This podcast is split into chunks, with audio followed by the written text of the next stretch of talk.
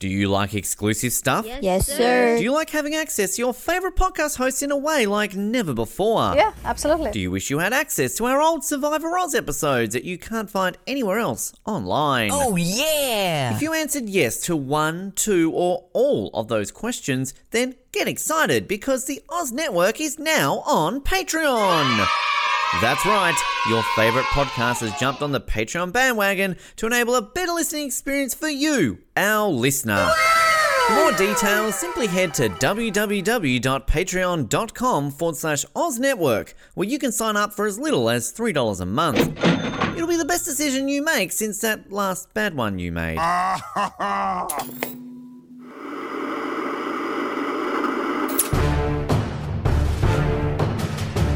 You're listening to the Oz TV podcast, only on the Oz Network. It is the Oz Network coming to you today for our final anniversary month film for 2023 as we go back to 2013, a year that brought us insert famous things from 2013 here.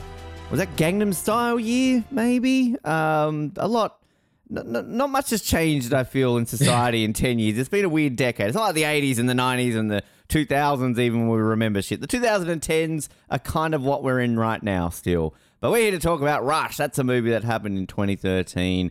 A Ron Howard film. We're revisiting Ron Howard, also starring Daniel Bruhl, Chris Hemsworth. I think that Olivia Wilde might be in it for a few minutes. And it's also got that guy from Tomb Raider and that guy from Episodes. There's plenty to cover in this one. It's a movie that is very close to my heart, given my love of Formula One, as we go over the life and times of the epic battle in the 1976 Formula One season between Niki Lauda and uh, James Hunt, which leads me into my introduction. My name is Ben, and that rhymes with cunt a word that describes you perfectly. Um, and my name is Colin, and my father was a stockbroker, my sister was a barrister, my brother's an accountant, and I do this. I was pretty sure you weren't going to use that line that I used. it was either that or my name is Colin Bubbles Hilding. what is it? What's that line about? Like, I've got a really good ass. And it's good. um, I love this movie. I I literally watched this movie, I think, last night at about quarter past one. Went to bed at just after three. It's now just after 8 a.m. But like, it got to a point where I was kind of like, oh, I've got to watch this movie. Not that I'm complaining about it, but just more of like, oh, sleep's good as well. But then I sort of get 10 minutes into this movie. I'm like, fuck, I love this movie. And then boom, it was three o'clock and I was fine. And I literally watched this. And the day of us recording this, it is a Hungarian Grand Prix weekend. So I watched qualifying for the Hungarian Grand Prix. So I watched real life Formula One. and then I watched this straight afterwards. So, but it's just an epic movie. We'll talk about our backgrounds and everything with it in just a second. But you've obviously said that you hadn't seen this, I think, many times from memory. You're obviously not a big Formula One fan. I don't think you really know a whole lot about the sport except your love of the qualifying lap. Uh, so, Rush, are you still on the Rush train? Um, yeah, I mean, my my history with this is that I saw it one time in 2013, uh, kind of in the the rush, the end of the year rush, where all the Oscar contenders are coming out, and this was getting a lot of buzz. I think partly because you know Ron Howard was coming out of Frost Nixon, which got like a Best Picture nomination, and this being another you know movie about celebrity rivalry, um, based in the 70s everybody thought this will be the next best picture nominee for him. And I think most people kind of thought this movie was superior to Frost Nixon. Uh, but I just remember watching it the first time being like, well, that was okay. And not really like being crazy about it, not having any issues with it, and literally never watching it again. And the only time I ever remember this movie existed was when you would bring it up, usually. uh, now, having said that, I rewatched this now, and um, I have some of the same opinions. I think that there's areas where this movie maybe could have been a little bit better, but then there's other areas where I'm like, the dialogue in this movie more than anything is just fantastic. Like, what a script. I mean, Peter Morgan, I think, wrote this, who was attached to, uh, I think it was Skyfall or Spectre, one of those. Uh, he obviously did like a, a lot of those um, uh, Tony Blair biopics. Frost Nixon was one of them. The Queen, I think, was another. All the Michael Shannon ones where he played Tony Blair. Uh, yeah, and like so, Peter Morgan is an, obviously an incredible, you know, writer, but like this movie is just so entertaining. Uh, and the, the, the race, I was going to hold chase sequences. The race sequences are like really well shot. Now, I think the downside to this is that the same feeling I got when I watched this in 2013 was that was okay, but it kind of just makes me want to learn more about the real story. And I mentioned last week that I never actually got around to watching was one main documentary that was released here, Hunt versus Lauda. Never watched it. I literally watched it as soon as I finished watching this movie. And watching the real documentary just kind of made me a little bit more disappointed with this movie. Um, because I think there's things that like, wow, you really could have made this even bigger and better. The real story seems better than the movie. Uh, but again, like it's it's it's a very entertaining movie. I mean, I, I enjoyed it a lot more than I thought I did. I had the exact opposite viewing experience as you did. I started watching this two days ago, got about 10 minutes in before Jamie made me change the channel to a Reno show. uh, I watched a little bit more of it last night before bed. I watched about 45 minutes of it while I was walking my dog this morning and then finished it off while I was on the treadmill this afternoon. So broken up over about three days, but it wasn't something where I was ever bored thinking, oh, now I got to watch another 20 minutes of Rush while I'm walking the dog. I'm like, oh, I can get back and watch Rush again. I um I, I just love hearing you talk about walking a dog. I keep forgetting that you have a dog, which has still never come downstairs. Where's Dizzy? I want to see Dizzy. Come she doesn't care for the stairs no. uh, unless she knows there's food down here. Story of my life. Don't care for the stairs.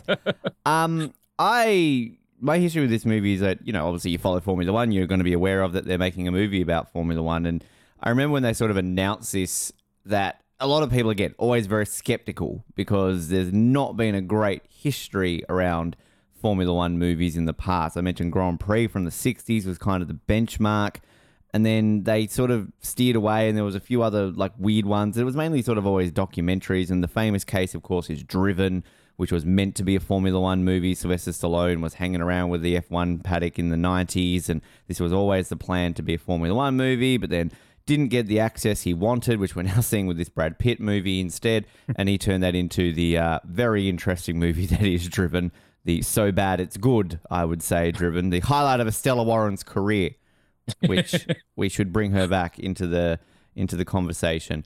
Um, so this was really the, the first kind of one that had been done in a while, and, and it was very well received in the Formula One community. I, I remember I was hosting the qualifying lap at the time, funnily enough, and I don't know if I got invited to a pre-screening or there was some special thing that I got. I went to a pre-screening like a week beforehand at kind of a small cinema in Hobart, and loved every second of it. I remember just walking out of that this movie going like, "Wow!" Like I think I've seen one of my favorite movies and I think it's it is interesting because you know I'll be I'll admit growing up being a Formula One fan, I, as you know with my sort of movie taste and things like that, I'm not often somebody who goes back into the past to watch older things. I'm sort of more like oh I like the newer things.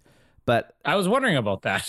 yeah, well, it was sort of like you know, I, I, you know, I grew up and started watching Formula One in the early to mid '90s, so kind of that was always my period, and I would look back at sort of older periods of the sport and go, oh, um, but like the older I got, the more I would, I guess, you know enjoy it. You'd learn about the history of it. And and Niki Lauda was somebody who is just a larger than life figure. He sadly passed away a couple of years ago, but you know obviously very much alive during this period. And he'd sort of still at that point he was still heavily involved in the sport. And until the day he died, he was one of the leading figures of the Mercedes team, who were you know one of the more dominant teams in Formula One today. Lewis Hamilton, if you know who that is, kind of th- that sort of team. And he'd always been around, so everyone always knew who Niki Lauda was. So to kind of see this movie, and everyone knew who James Hunt was because he was always a larger than life figure. It's true what they say at the end of this movie. He did sadly die in the early 90s. Uh, so, you know, never sort of someone that I got to witness in person. But it was just an interesting way to see this. And it's it's something that, like, when you're a big fan of something, and, and Formula One, if I had to list all the many things I'm obsessed with, Formula One's number one with the bullet. And I've never really had that opportunity to see a movie or that because 10 years ago, Formula One isn't like it is now, where everybody's talking about it, Netflix, and mm. it's just, it's huge. Like, it was still kind of that sport where if I told people, oh, I like Formula One, oh, that sport, oh, yeah. like, it's sort of, it was big in certain circles, but it wasn't like massive, massive. So it mm. was it was a big deal, and yeah. So I, I, mean, I'll be honest. When I watched this movie the first time, there was stuff I learned about. I was very much aware of the 1976 World Championship. I was very much aware of Niki Lauda's very famous injury because if you you do see a glimpse of him at the end of this movie, they show the real yeah. uh, Niki Lauda. He was I, don't say physically deformed. That's a bit mean. Like you could see, see the effects of his accident. Very the, scarred. Yeah, for the rest of his life. Um, but I yeah, and I met him a couple of times, like at the Grand Prix, got his autograph a couple of oh, times. Really? Uh, so wow. I do have Niki Lauda's autograph. Um, but was, not Daniel Brühl's. Not Daniel Bruhl, who I very much nearly interviewed for this movie when it came out. It just it sadly didn't get over the line. And then it was kind of a case of like I would watch this movie maybe every couple of years. And it's a case of every time I just watch this movie, like, fuck, I need to watch this movie more. I've shown this to people who've got no interest in Formula One and like, wow, that's a really good movie. Like it's really entertaining. And as we'll talk about in this movie, I think robbed of so many awards. Like, because we're talking a lot about like last week. Even can I just say, even Chris Hemsworth. Like, I think you had mentioned in one of the sort of preview episodes that, like, yeah, like he actually did okay. This rewatch, he's actually pretty darn good. Um, like it blew me away. With like, I always, I mean, Daniel Bruhl's amazing, but like, I kind of look at this movie and go, well, maybe Chris Hemsworth could have been in contention for awards. I don't know. Like, he does something in a movie that he doesn't really do, and that's be good. I don't know what your thoughts are on that early on before we get really talking about him.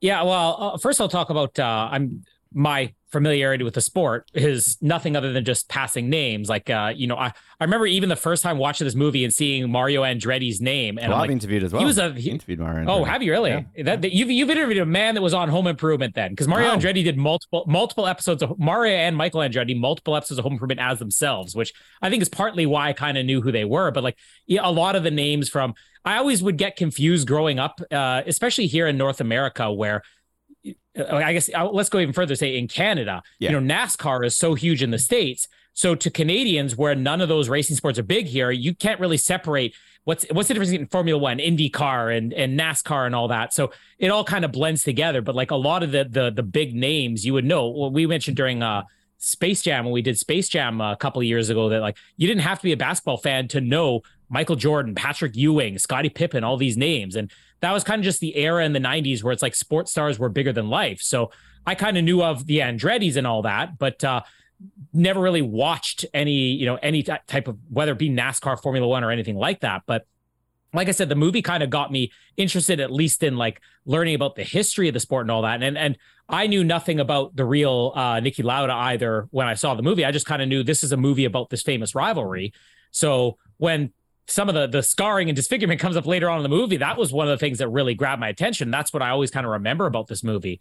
Um, but I mean, it's just as a movie fan, you know, obviously I was big Ron Howard. Who isn't a big Ron Howard fan, right? And Ben made Apollo 13. Probably an ex-girlfriend or something. I don't know. There's probably some people who don't like him. I, I kind of imagine that Ron Howard's been with one woman his whole life, you know? He has. Yeah. Once, He- you, once he you land have. Ron Howard, you don't let that man go. That man's a Exactly. dish. Uh, I can't imagine that like there's any skeletons in Ron Howard's closet. He's like the most wholesome guy in Colin. Hollywood. Colin's kind of like Ron Howard. Like that's why Jamie loves you so much. He's I- like, I well- hit the jackpot with Colin. I was gonna say I feel like that Niki Lauda is the Colin because when he's proposing to his girlfriend, it's like I'm not gonna be very good at giving you flowers or holding your hand or Niki any of that. Lauda's me. Like, you- like you don't have to be liked. Like, not many people like you. we're we're all Niki Lauda. But I, that's the one of the interesting thing about this movie is that you have these two larger than life characters, like you said, but like one guy is very flamboyant and the other guy is very much not. But everybody I know who's seen this movie seems way more interested in Niki Lauda than they do James Hunt. And that's nothing against James Hunt. I mean, as far as like Daniel Bruhl goes, I mentioned last week and on several other episodes, like the, his breakthrough movie was a German movie called Goodbye Lenin. And um, I, I wouldn't say I went through a phase, but I'd say uh, movies went through a phase in the early 2000s where German movies suddenly became very big. It kind of started with like, you remember Run Lola Run? Mm, I love. Do you Ron remember that at all? Yeah, that's that's Yeah. one. That's every time you talk about like any German things or German film, that's the one German thing you think film of, right? that's not porn that I think I've seen. So Yeah. yeah. I mean, Run Lola Run was big. I mean, Das Boot.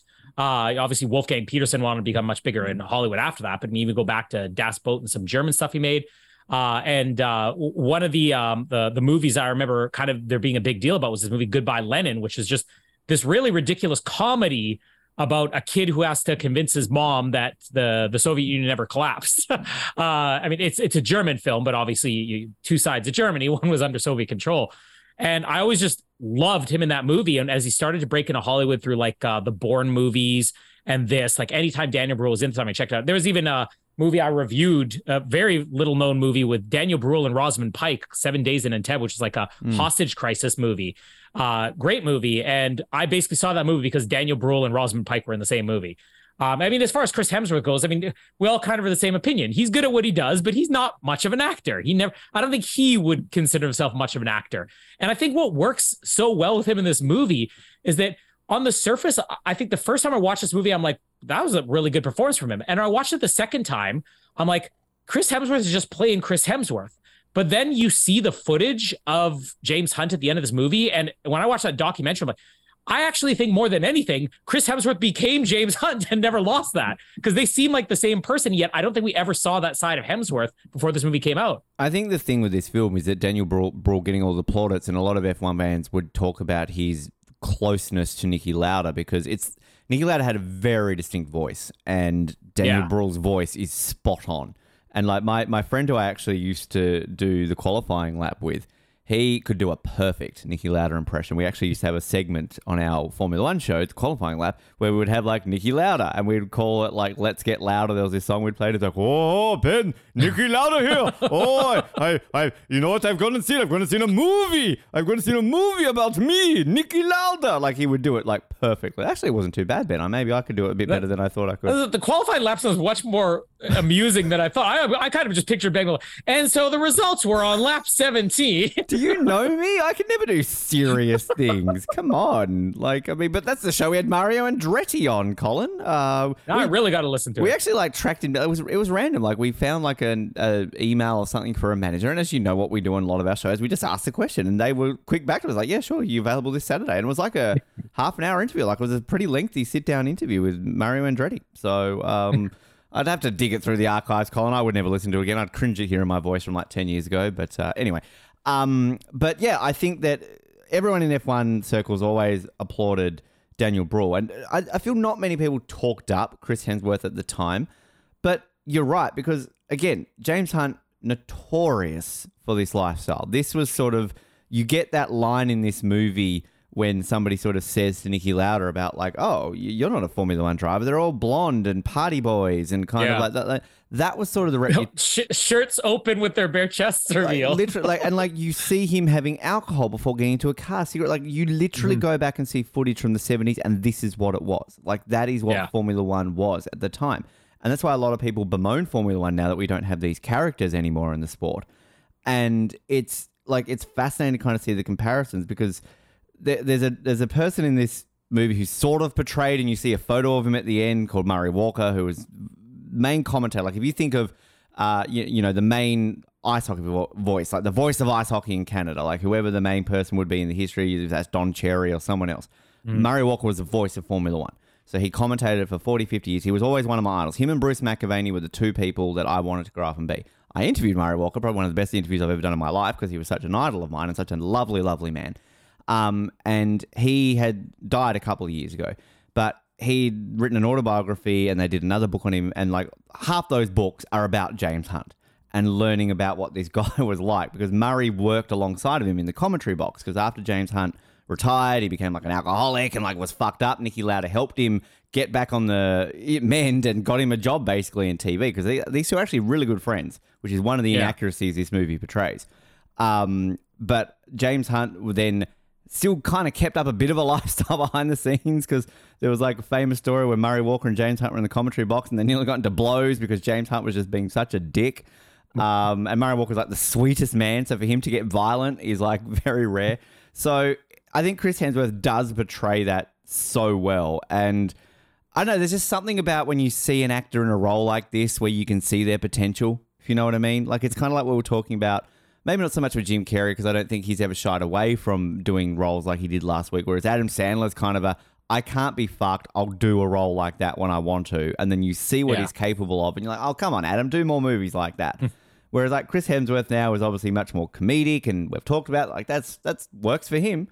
Um, but I don't know. I think I, I feel like apologizing to Chris Hemsworth for my hatred of him in the 2000s, saying that all he was was a body and had no range, which maybe he still does. But this movie just play people like James Hunt, Chris Hemsworth. the, the, in all fairness, he really doesn't have range. It's just he he zeroed in on something he's really good at doing, and I honestly believe that he took that from James Hunt, the real man. yeah, which it's funny. I don't know. Um, again, don't get me tangent on Formula One, but if you've ever heard of a, a more recent driver called Kimi Raikkonen, um, very he, last Ferrari world champion, he was very kind of monotone and recluse. He's Finnish, but very funny. Like I'll have to send you some funny interviews. He's the type of person when people would interview him and they'd be like, "Oh, like he'd, he'd crash out of the race," and that a reporter would come to him, "Kimi, you, your tire got on the curb there. You went wide and you hit the wall. Can you tell us more what happened?" I spun, and then he'd just walk off. like that's what he would say. Uh, and it's like, oh, Kimi, helmets are, are very sacred to drivers. You know, you can put designs on them and show off things. things. Tell us what your helmet means to you. It protects my head. And then he walk off.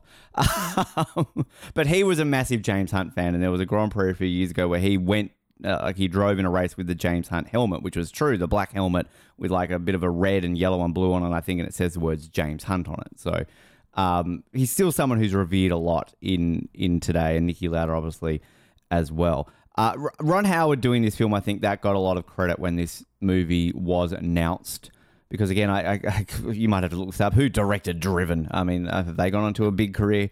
Renny uh, Harlin, the same guy who did Cliffhanger for okay. Sylvester Stallone. there you go. Well, Cliffhanger much more remembered than Driven. You mentioned the word Driven amongst Formula One fans, and I think their balls go up into their chests and their vaginas, and every part of their body just rescinds inside of them. Um, so I think kind of when you announced the name Ron Howard attached to it, it, it, was obviously a little bit more. And I remember this getting a lot of Oscar buzz at the time, but ultimately, yeah. as we'll talk about it, it didn't really get a whole lot, sadly, towards the end of it. Uh, just quickly on it, we'll get into it. Um, it's interesting Niki Lauda's actual reception of this movie because mm, when, he, when he first saw it, he didn't like it. But then when he afterwards, he would say, and I think the, the quote that he said eventually was, "It's about eighty percent accurate," and it is fairly accurate. Um, it's it's much more accurate than Cool Runnings.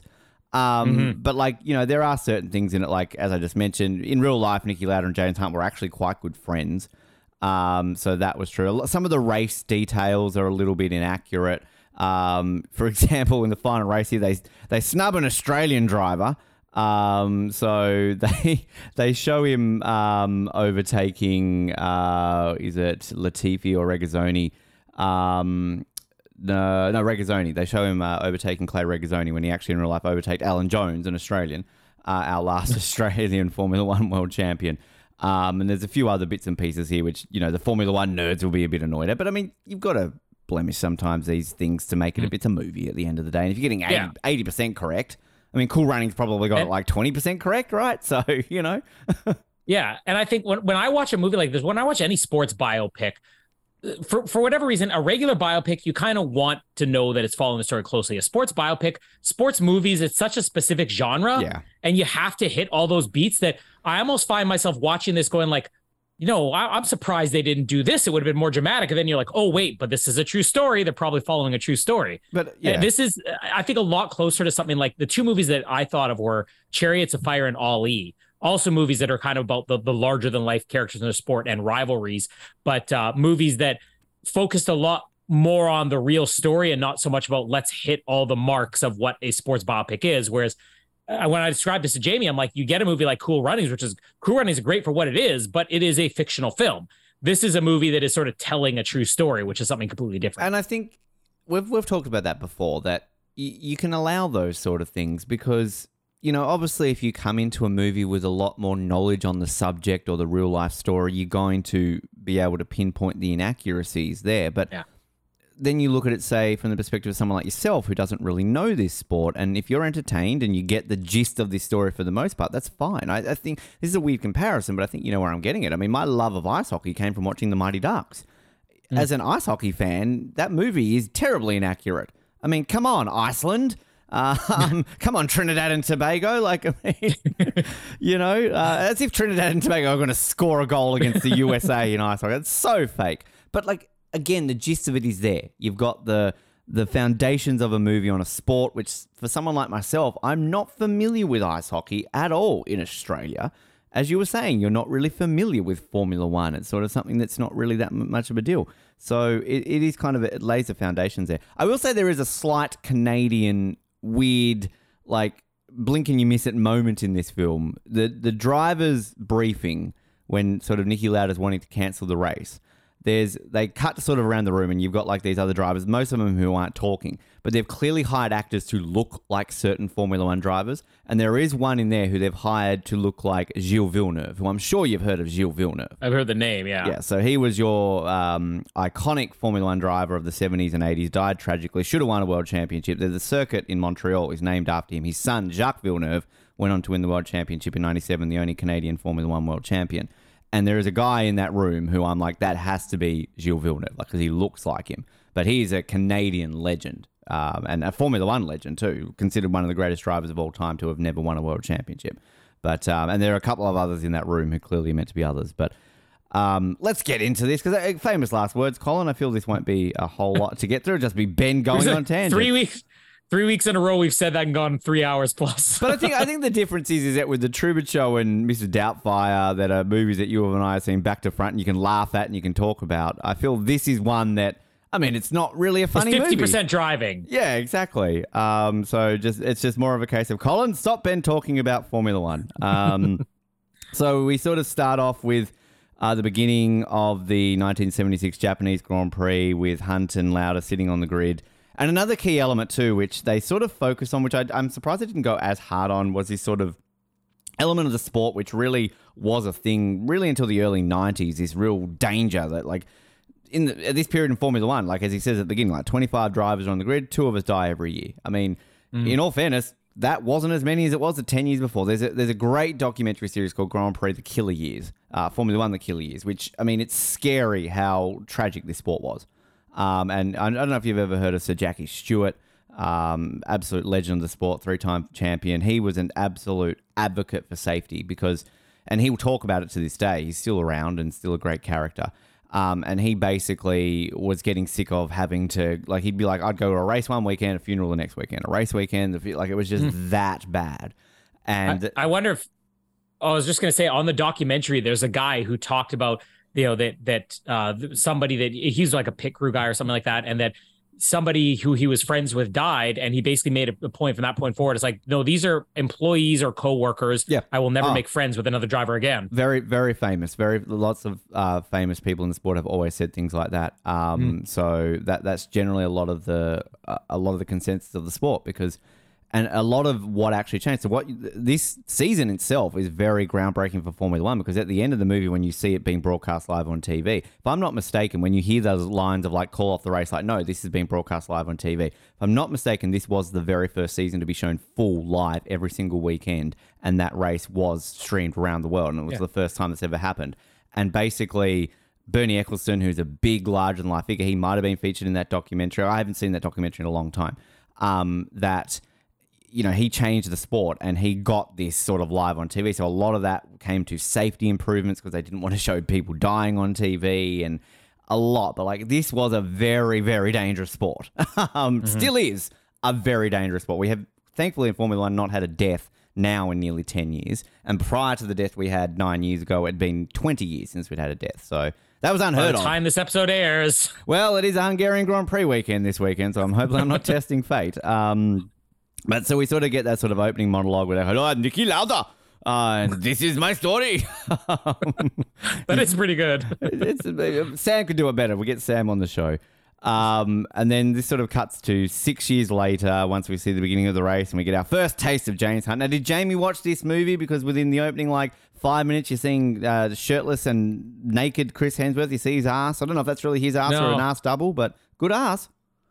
See, uh, I I think we probably talked about back when Thor Ragnarok came out. Jamie like hated Chris Hemsworth until Thor Ragnarok, and then ever since Thor Ragnarok, it's like she couldn't care less. But if I put on Thor Ragnarok, she likes him. But the funny thing is, I I'm trying to pinpoint the movie. There was a movie I was watching with Daniel Bruhl where she was like, "Ooh, who's this guy?"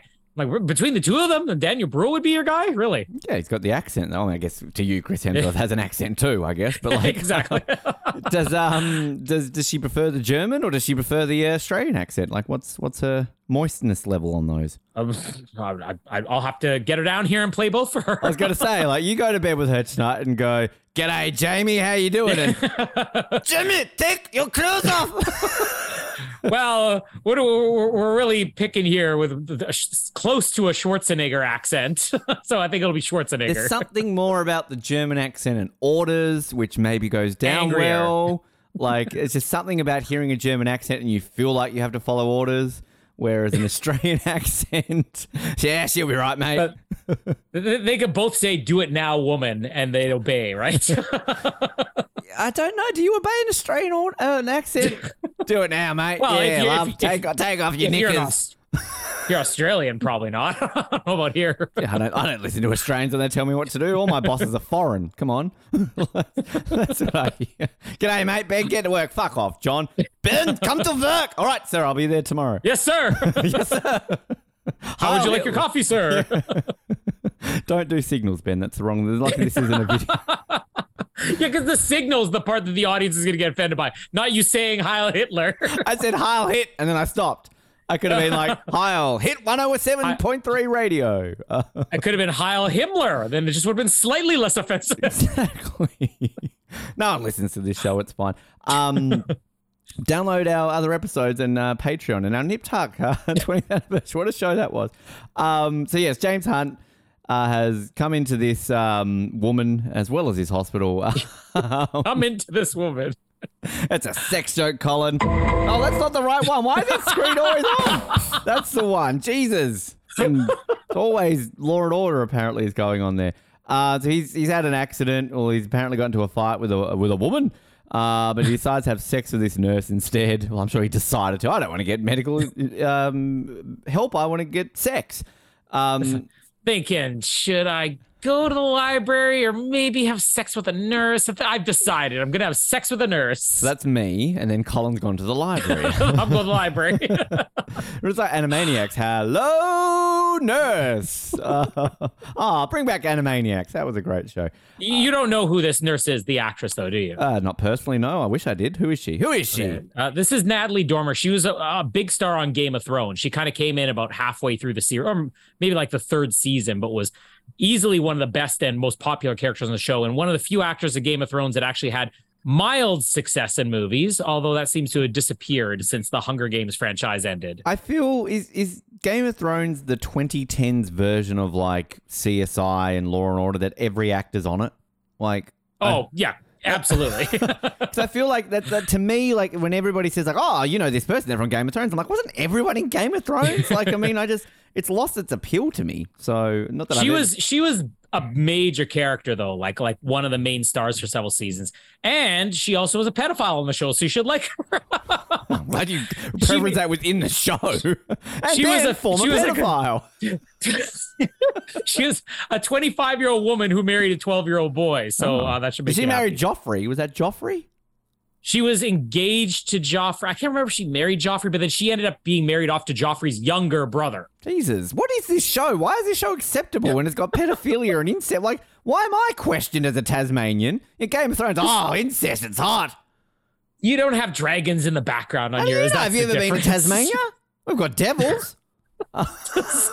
Basically a dragon, right? Come on, we've got inbreds and devils, and People who bite each other in sporting events. she's not Tasmanian, but she. Already Game of Thrones over there.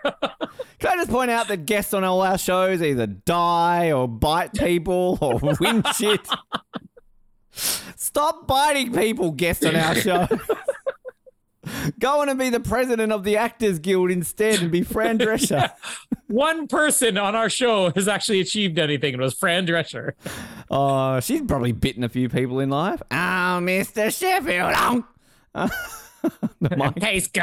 the Mike Tyson of sitcom actors.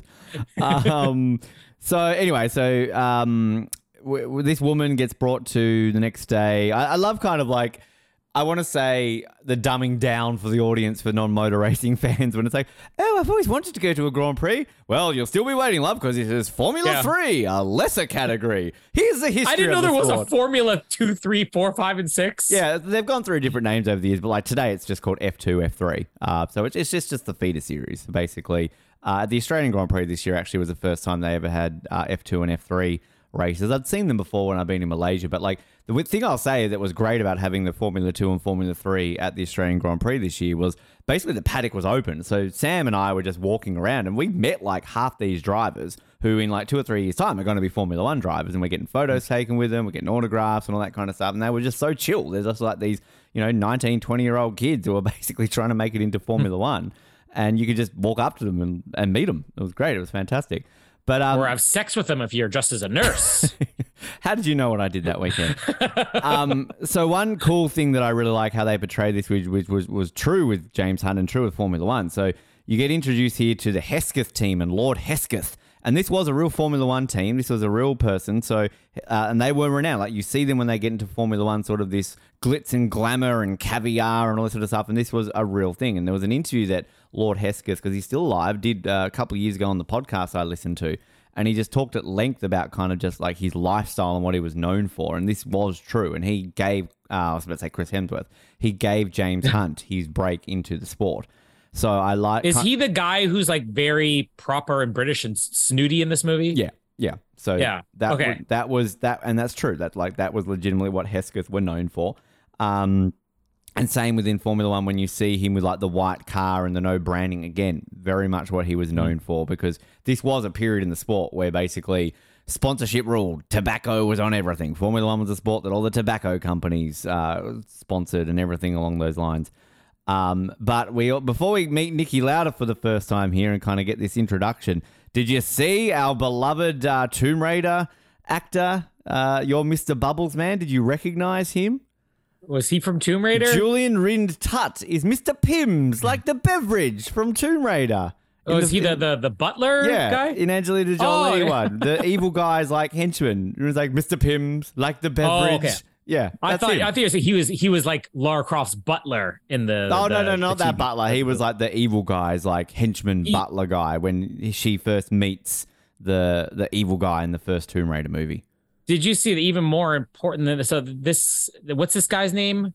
Julian, Julian Rind Rind Tut Tut? or Rind Tut Rind Tut. So he he also played Yeoman of the HMS Devonshire on Tomorrow Never Dies. oh, I think I maybe knew that. I know he's he's in um, Notting Hill, so we'll talk about Yes, him later. Time out journalist. yeah, he's he's the one when they like uh, go up to the room. That's when uh, you haven't seen Notting Hill, have you? What am I talking about? So you don't No. even know what I'm talking about. The famous horse and hound scene. Um, you'll get it Oh, in a of couple of course. months. um, I think I did know he was in Tomorrow Never Dies though, and he was in a Roger Moore movie, The Saint. Yeah. Well, a movie based on Roger. Well, Moore. Roger Moore makes a cameo Val- in it, right? So Yeah, and Val Val Kilmer and Roger Moore and Julian Tutt or whatever his name Right, is in the same film. Oh, he was in Bridget Jones's Baby. He was Shaz's husband. Oh, Fergus. That's the one. He was the baby. That's the one Bridget Jones movie I actually haven't seen. Spread your legs. Julian's coming. He's crowning. Oh, that's that's a sentence I never thought I'd hear Colin say. Um, but uh, I have witnessed two childbirths. so have I, but maybe not legally. Um, get out of the room, Ben. They're not old enough those for are you the yet. German. Those are the the real German films you're familiar with. I just secretly on a Saturday night open myself a beer and watch childbirth movies from Germany. What you up to now tonight, Klaus? Who have you gotten pregnant? oh yeah, yeah, push it, push it, real good. Dun, dun, dun, dun. Would that be in German? Like das ist real good. Dun, dun, dun.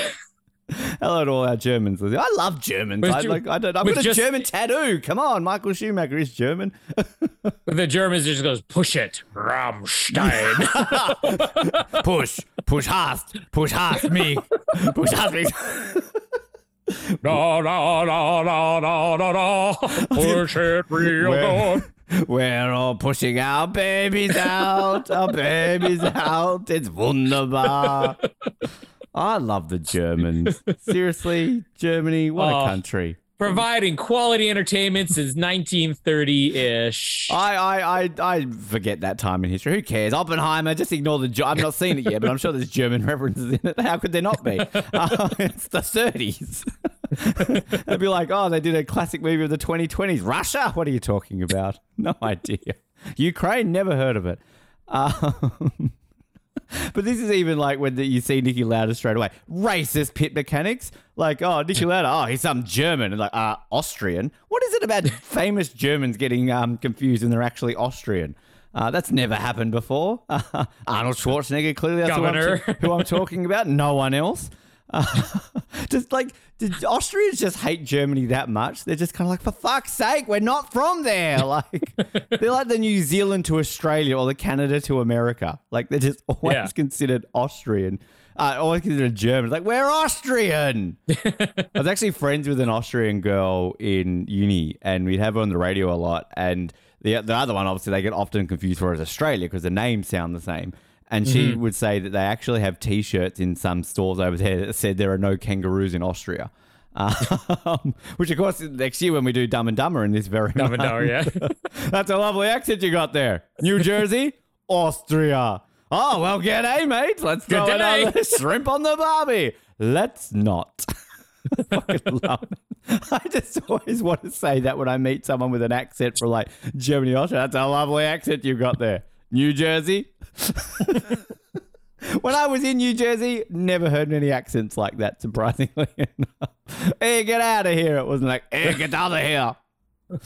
um, anyway, so uh, this is kind of our first introduction to James Hunt and Niki Lauda. This is this is fictional. This never happened, but um, it's it's still kind of like a cool little uh, sequence here. And you hear the name. Uh, the commentator says refers to James Hunt as often referred to as Hunt the Shunt, which is true. He very much was very true. He was renowned crasher before he kind of settled down and actually would win races.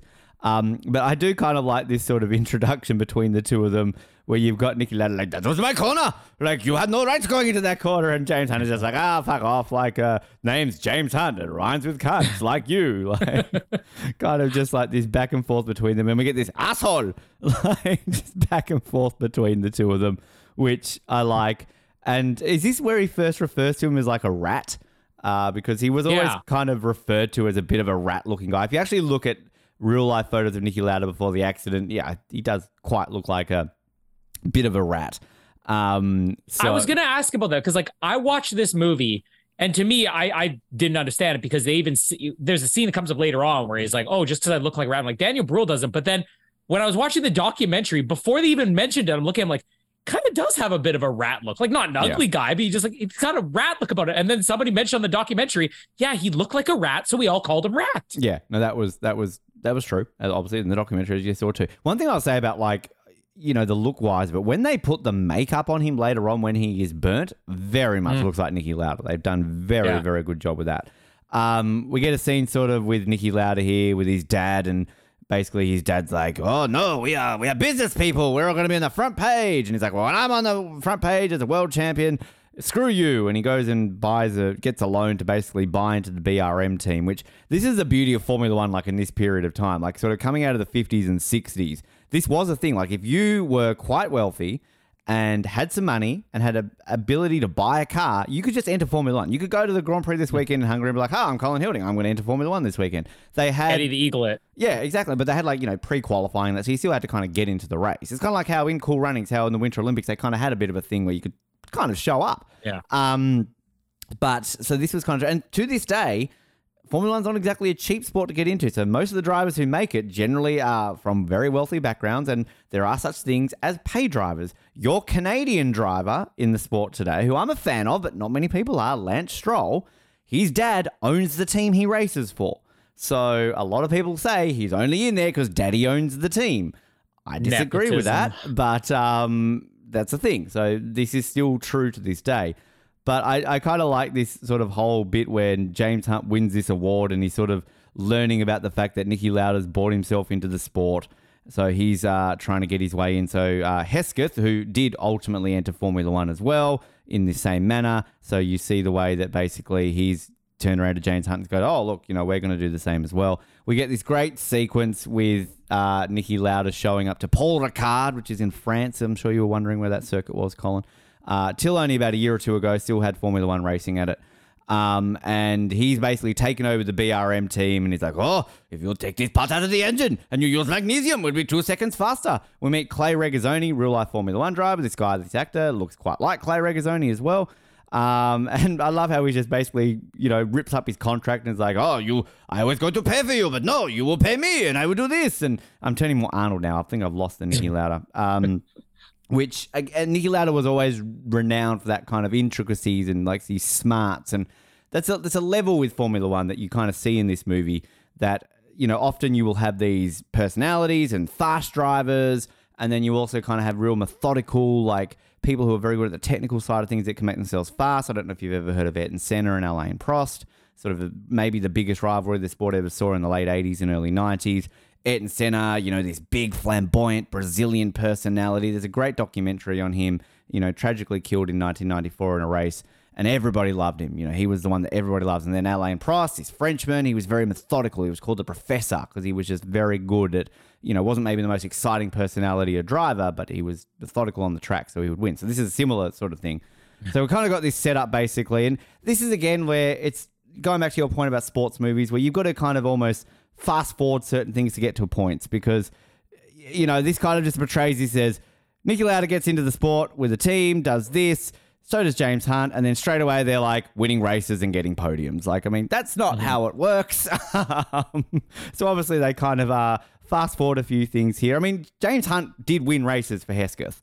So you never see this portrayed in this film. You kind of see him when he joins McLaren, and that's kind of him winning, winning races. And I'm pretty sure Niki Lauda also did win races before he went to Ferrari as well.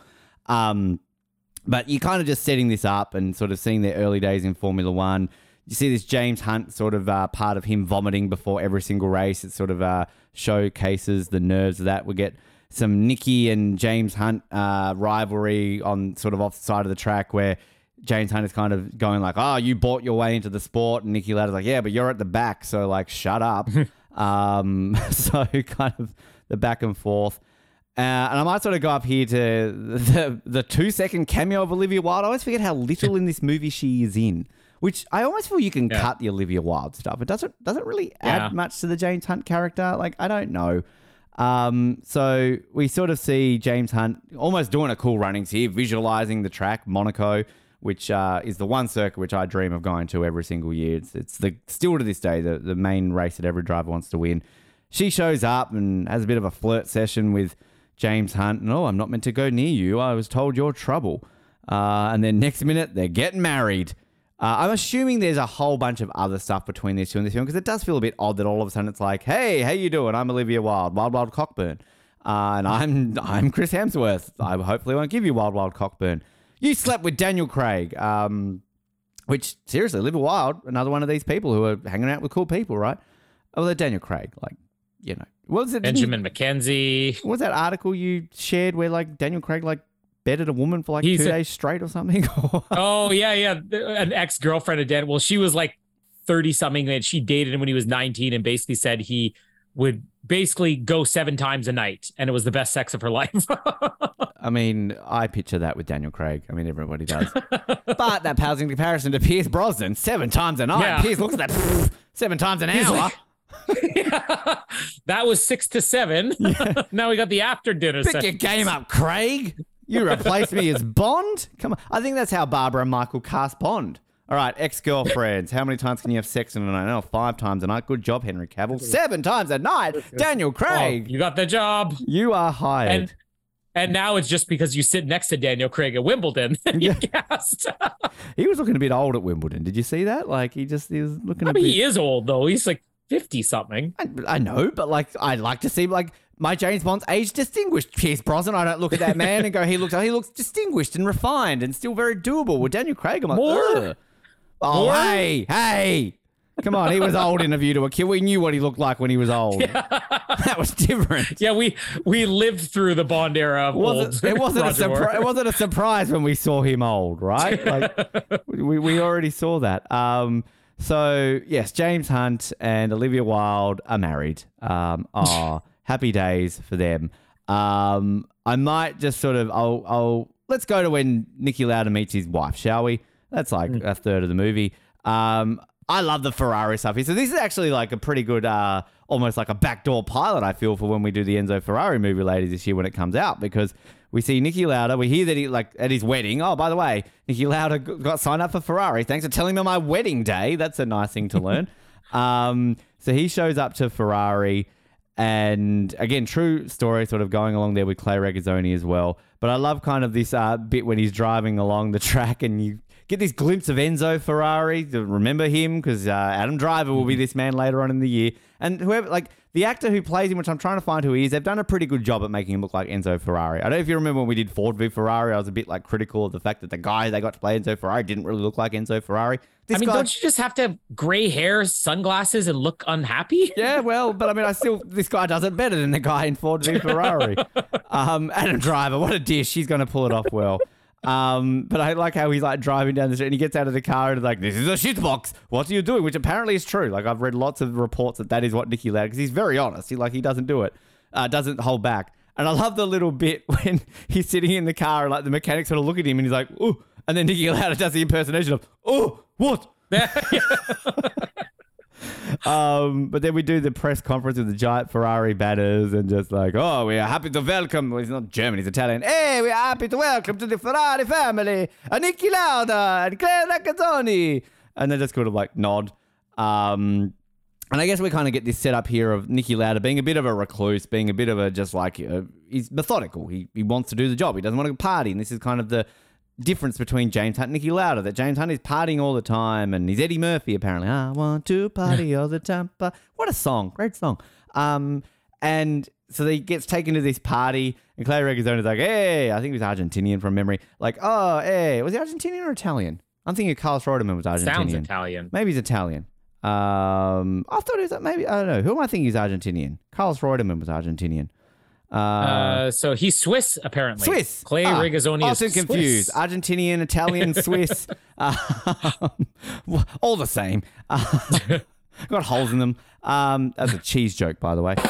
Uh, God. Stick to the Roger Federer jokes, Ben, when it comes to Switzerland. uh, so he's like, oh, I brought you to this party to try and loosen up. And uh, this is, I feel this is a Colin thing. Shows up to a party and sees someone leaving. Are you leaving? I'm leaving. Yeah. Can I get a ride with you? Uh, but the difference is, I don't think Colin does it with an attractive woman. Like, uh, no, it's a woman. Oh, it's a man. He wants to. Jamie? Jamie? Well, did you get a ride with her? Is that how you met her? No. You, you, she sexually harassed you at work, from what I remember. That- That's true.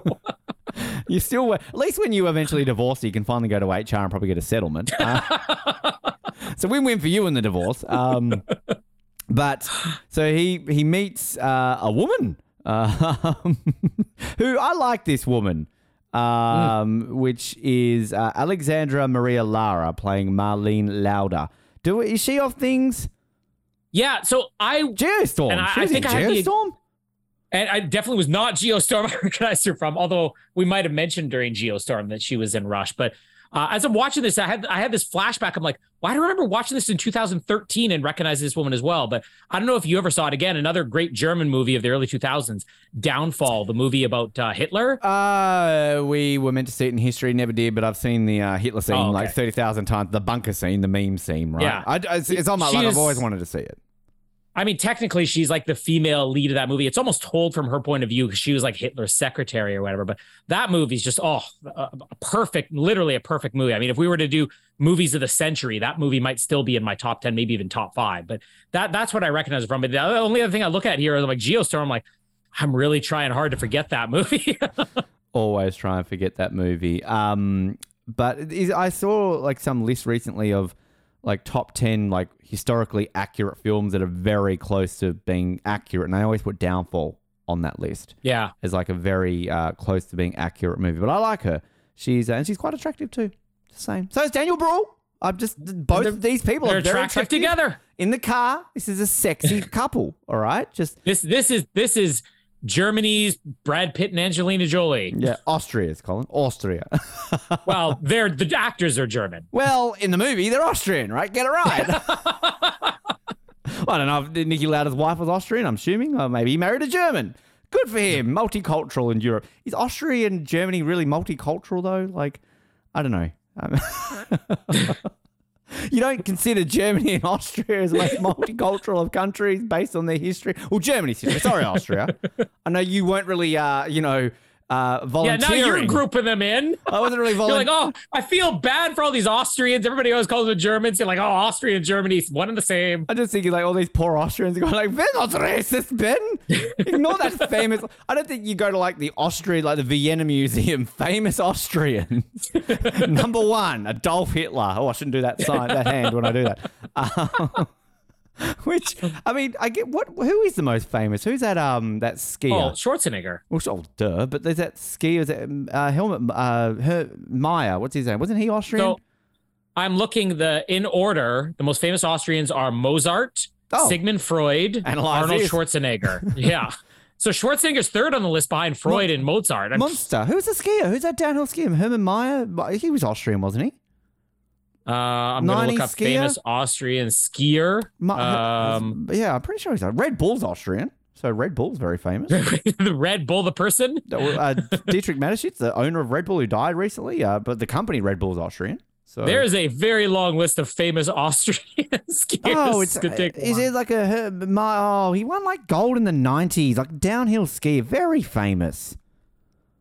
Uh, to be continued. Oh God, I, I know. I, I'm pretty sure it's like a yeah. Anyway. Hermann Maier. Hermann Maier. There. That's Yeah. the guy. Nagano. Nagano. yeah. That's what it was. And you're like, that was like the the the '90s when you kind of had these like larger than life um, Austrian and like German and Italian skiers that were just like kicking Yeah. ass and that number. Anyway, uh, skiing Oz coming soon, a spin off of spinning off. we call that off the podium otherwise. I've never heard of it.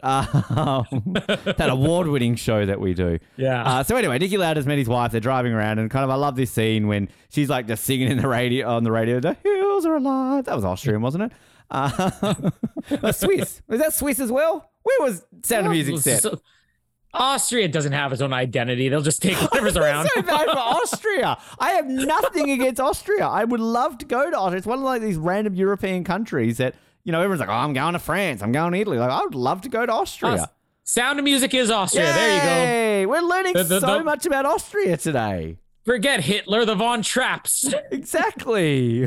Julie, uh, what's her name? the- Nibbles. Her- Herman Hermann Maier or whatever is more famous than the Von Trapp family in Austria. Probably. I mean, like, I don't know. Vienna seems like a beautiful city. Um, that's the only city I know in Austria. Um, It's a great Billy Joel song too. it is. There's also, uh, isn't there a chocolate type of cake called a Vienna? Like a Vienna cake? Vie- uh, sausage. Mm. Schwarzenegger. It's a beautiful. They gotta rename. I want them to rename the Vienna sausage to Schwarzenegger. Pay more attention to Austria, people. Like, seriously. Like, we'll be your tourist spokesperson. Hi, I'm Ben from Off the Podium and the Oz Network and the Qualifying Lap. I implore you to visit Austria. Thanks. This, this episode's been brought to you by Tourism Australia. I call it Australia now. Look, I can't even get the names right. Oh, they're confused as Germany. the They're confused as Australia. Like, are they the most confused nation on the planet? Like, seriously, come on. Like, ah, everyone go to Austria tomorrow. Just wake up and book a flight to Vienna. I don't care where you are. Go there, Austria. That's my new favorite country, Austria. Ah. Anyway, I'm gonna drink a Red Bull tonight. Probably helps their economy. Every time you drink a Red Bull, it gives uh, it doesn't give you wings. It gives Austria money. That's the, I swore I heard you say it helped Sarah Connor. In her battle against Austrian Arnold You mean Schwarzenegger. Fran Drescher? Come with me if you want to live. Ah. What a woman. I she's got some Austrian blood. Let's get her back on the show. Hi, Fran. Keep fighting the fight for SAG. By the way, do you have any Austrian blood in you? Well, Dre- Drescher sounds like it could be like German or Austrian. Like that's got like a sort of Germanic flavor to it. Drescher, doesn't it? Or is that racist? Probably Uh, racist in 2023. I, yeah, I'm looking it up right now. Um, I think considering her family is Jewish, maybe not. Um, but Romanian. Well, you know, there were still Jewish people in those countries before Romania, the it's 30s. a, Uh, close enough. I'm sure there are now. I'm sure they've, you know, repopulated the countries nearly 100 years later. Moving on. Uh, so Niki Lauda's in the car. Uh, but I love it when, like, he's like going like, oh, what is that noise? That's your fan belt. It is gone. And your tires. And she's like, oh, shut up. I had a service the other the other week, and this car is in perfect working order. Car blows up. Um, they're waiting by the side of the road. No one's pulling over. She's all like, "Oh, watch and learn. I'm a hot woman. This is Italy." All of a sudden, she's all like, "Ah!" And this car like pulls over, and she's like, "What did I tell you?" And all of a sudden, these people get out of the car. Eh, Niki Lauda! Which I mean, again, if you are in Italy and you're a Ferrari driver, you are basically the most famous person in that country. That's how much they love Ferrari. So uh, the book that I'm, I'm reading the Enzo Ferrari book right now, and as they basically say in the book, the two most famous people in Italy were the Pope and Enzo Ferrari. So that's how reviewed. and then Stalin. Uh, that's Russia. Colin, you're thinking of Mussolini. Um, Oh, Mussolini. That's right. wow. I'm stuck on. I'm stuck on Goodbye Lenin still.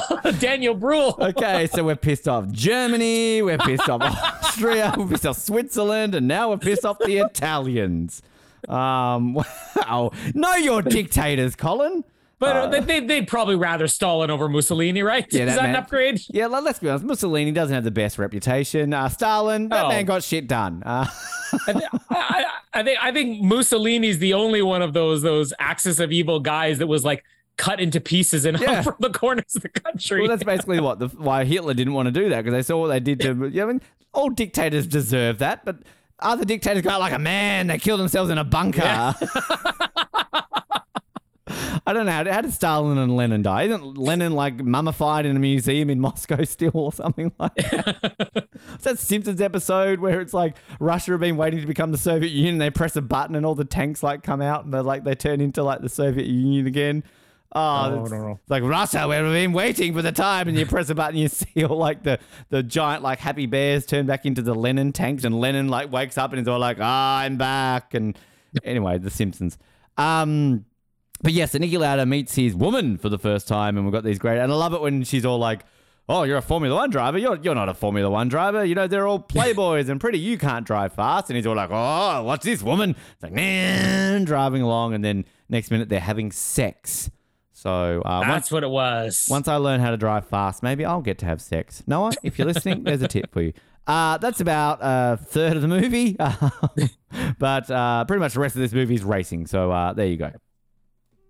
Uh, yeah. So I mean, one of the things that threw me off this movie, where I I walked away, I'm not going to say disappointed in the movie, but thinking like, ah, there was probably a better way to do this. Is I loved the way they introduced both of these characters, not even back to back. You get like Hunt's opening of the movie, and after he's introduced, they kind of do this voiceover thing. It's like, all right, and he now now time for my background. Like it's just cutting in. It almost reminded me of um, uh, what was that movie? Um, we covered it too. Um, yeah, uh, just the one. uh, no, no, we. I don't think we did cover. We we talked about it, but into the Spider Verse. We're into the Spider Verse. Every time a new Spider Man was introduced, so like, all right, let's do this again. So I was bit by a radioactive spider, and this and this and that. And that's kind of what this reminded me of. Where Hunt was like, oh, my father didn't want me to do this. My mother didn't want me to do this, so I ended up doing it anyways. And then they do the same thing for Lauda after that. And I kind of wish we'd had a little bit more of that back and forth narration because it, it's a tricky movie. You you basically have a sports biopic told from two different characters' point of view, and they're both equal screen time. They're both leads, and I wish you'd had a little bit more of that narration because you start a movie with narration, then you don't have narration ever again. The only point in the movie where I feel like it helped to not have the narration is like the hospital scenes and how that leads to them meeting up again. But other than that, like I wanted more of this, like them narrating in this kind of fun, quirky style where they're almost aware I'm narrating to an audience right now. Um, some of the names here, like this is this is a so 70s. There is a guy named Bubbles Horsley. Uh, that is the best name ever. And then you have the other guy. What is it? General Hux here, the the billionaire dude. Where uh, what, I can't remember. uh, Was it where Niki Lauda was asking, "Who is that man? Who is that man?" Uh, and he's like, "This is James Simon Wallace Hunt." He's like so exuberant about introducing me, like he's his herald, James Wallace Hunt. um, this Noah would hate this guy. He's so snooty.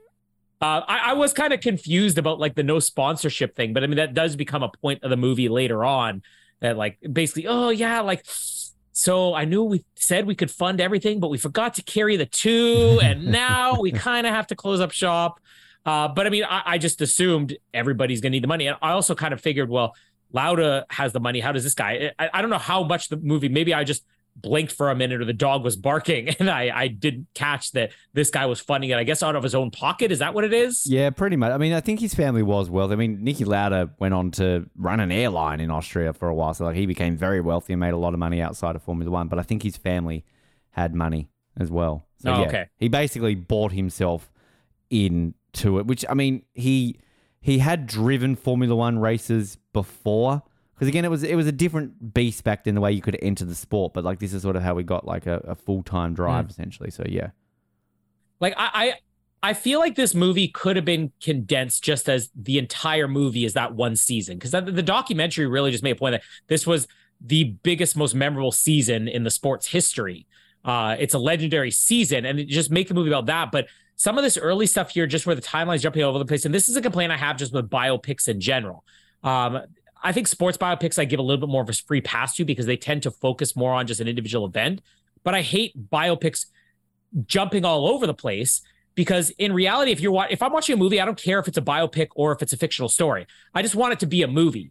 And I feel like biopics just break the rules of like oh now we got this movie taking place over 40 plus years. And so some of this early stuff I like the introduction where like we're Formula 3 drivers.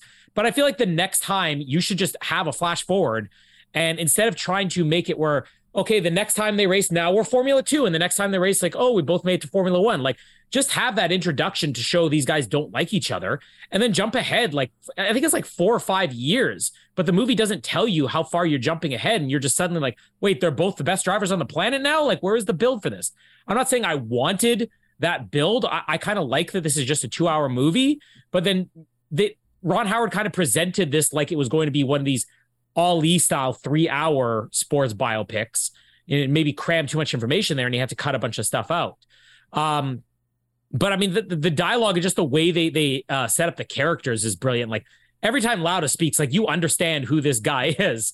And I didn't see anything about the real Niki Lauda until after I saw this. I just thought this was a brilliant performance from Daniel Bruhl because there's a way that he has humor in his performance. Like even when he's yelling at Hunt in that opening scene, like, "Oh, you cut me off. You're not. You're, I'm, I'm doing. I, am slipping into like he's Asian. Like, you're not safe driving. This is he short round? okay, there's Asian pissed off. Uh... I finally have an Austrian. My one accent is Austrian, and I can't do it. wow. Um, think Arnold. But, think uh, Arnold. but when he when he's getting angry with them, like there's a way that he speaks where yeah, I think another yeah, actor, yeah, yeah. there we go. I, have channeled my louder now. Uh, uh, stop cutting me off. it's not a tumor. um, but uh, the, the, all the lines he has written, I kind of imagine that another actor, like a Robert Downey Jr., would just be like, like I'm delivering a punchline. But Daniel Bruhl delivers all these lines where it's like, he's being sincere, but it's funnier because he's not trying to make yeah. you laugh. But yeah. yet, what he's saying is hilarious in all these scenes. And I can understand that, uh, that that's what makes his his well his portrayal of Niki Lauda so good because Niki Lauda was like that. Like even in, yeah. in, his older years, when he would be interviewed, he was never backwards in coming forward to the way he would say things. If you said to him mm-hmm. like. How's Lewis Hamilton doing? Oh, he's doing quite shit right now, but he can improve. like he, he literally would not hold back. That's just his personality. That's how he was. Yeah, like the, the, he's the epitome of tell it like it is. Like yeah. that's one of these phrases that is so overused where people like pride themselves. I tell it like it is. I'm like, no, you tell your opinion. This is a guy who's literally just speaking truth yep. in the most unrefined way possible. You know, yep. uh, it, it's just great the the way that he delivers this performance, even if it is an impression. Like I hate people who just get given props for an impression, but he's doing more than that in this movie. Like he is delivering a performance. There's drama to everything he says, uh, and then the the little detail about uh, Hunt always throwing up, where they even say, "Why is he doing that?" It's like, "Oh, he just does that before every single race." Uh, and that was one of the things that they kind of elaborated on the documentary. They said he was kind of known for always throwing up. The movie kind of condensed it just as the puking thing, but in reality, on camera, he was like the most relaxed guy in the world. But even his pit crew would say, when when we were getting ready, like when he was getting himself in the car and putting on his helmet, the entire car would be shaking because he was so full of nervous energy that he'd be like shaking like uncontrollably. And it's just so interesting that like they they they keep it that one little detail instead of trying to show him like that. Just show that the guy says, "No, I'm fine," and then he just barfs before every single race. Because uh, I almost started to wonder after a few scenes of this, I'm like, does, is there anything doesn't make this guy barf? Hmm. Like like oh, you came in third place. Oh, that's good. Like. Uh, well, are we having eggs Benedict for breakfast? Oh, oh, I love it. I can imagine Hemsworth they make some of his movie choices.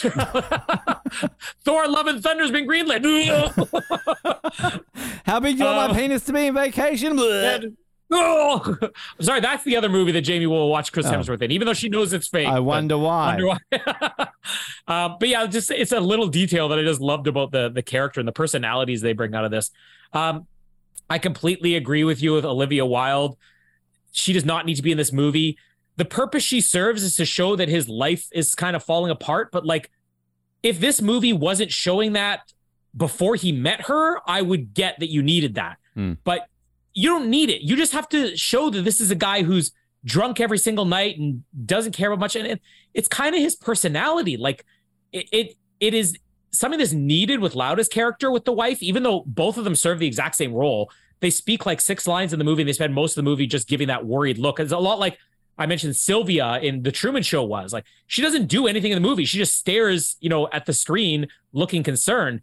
I, I feel like Lauda's wife, uh, um, uh, Alexandra Maria um, Laura Crofta or whatever her name is, uh, I feel like she belongs more in the movie. Whereas Olivia Wilde, like she's in two scenes and then she's gone. And the way they write her out, I mean, that was a very real life story. I guess a big media thing that like it brought some of the truth to it. But there's other real life things that I found out about where I'm like, no, keep that in the movie. I don't need to know about his divorce. I mean, it's just an excuse. I, one of the things I read was that Ron Howard wanted a very famous actor he'd worked with twice prior to this movie to cameo as the man who broke up Hunt's marriage, which we'll get to in a bit, which it could be fun to imagine who that is. But uh, uh, tell but, me, I don't know, even know about that.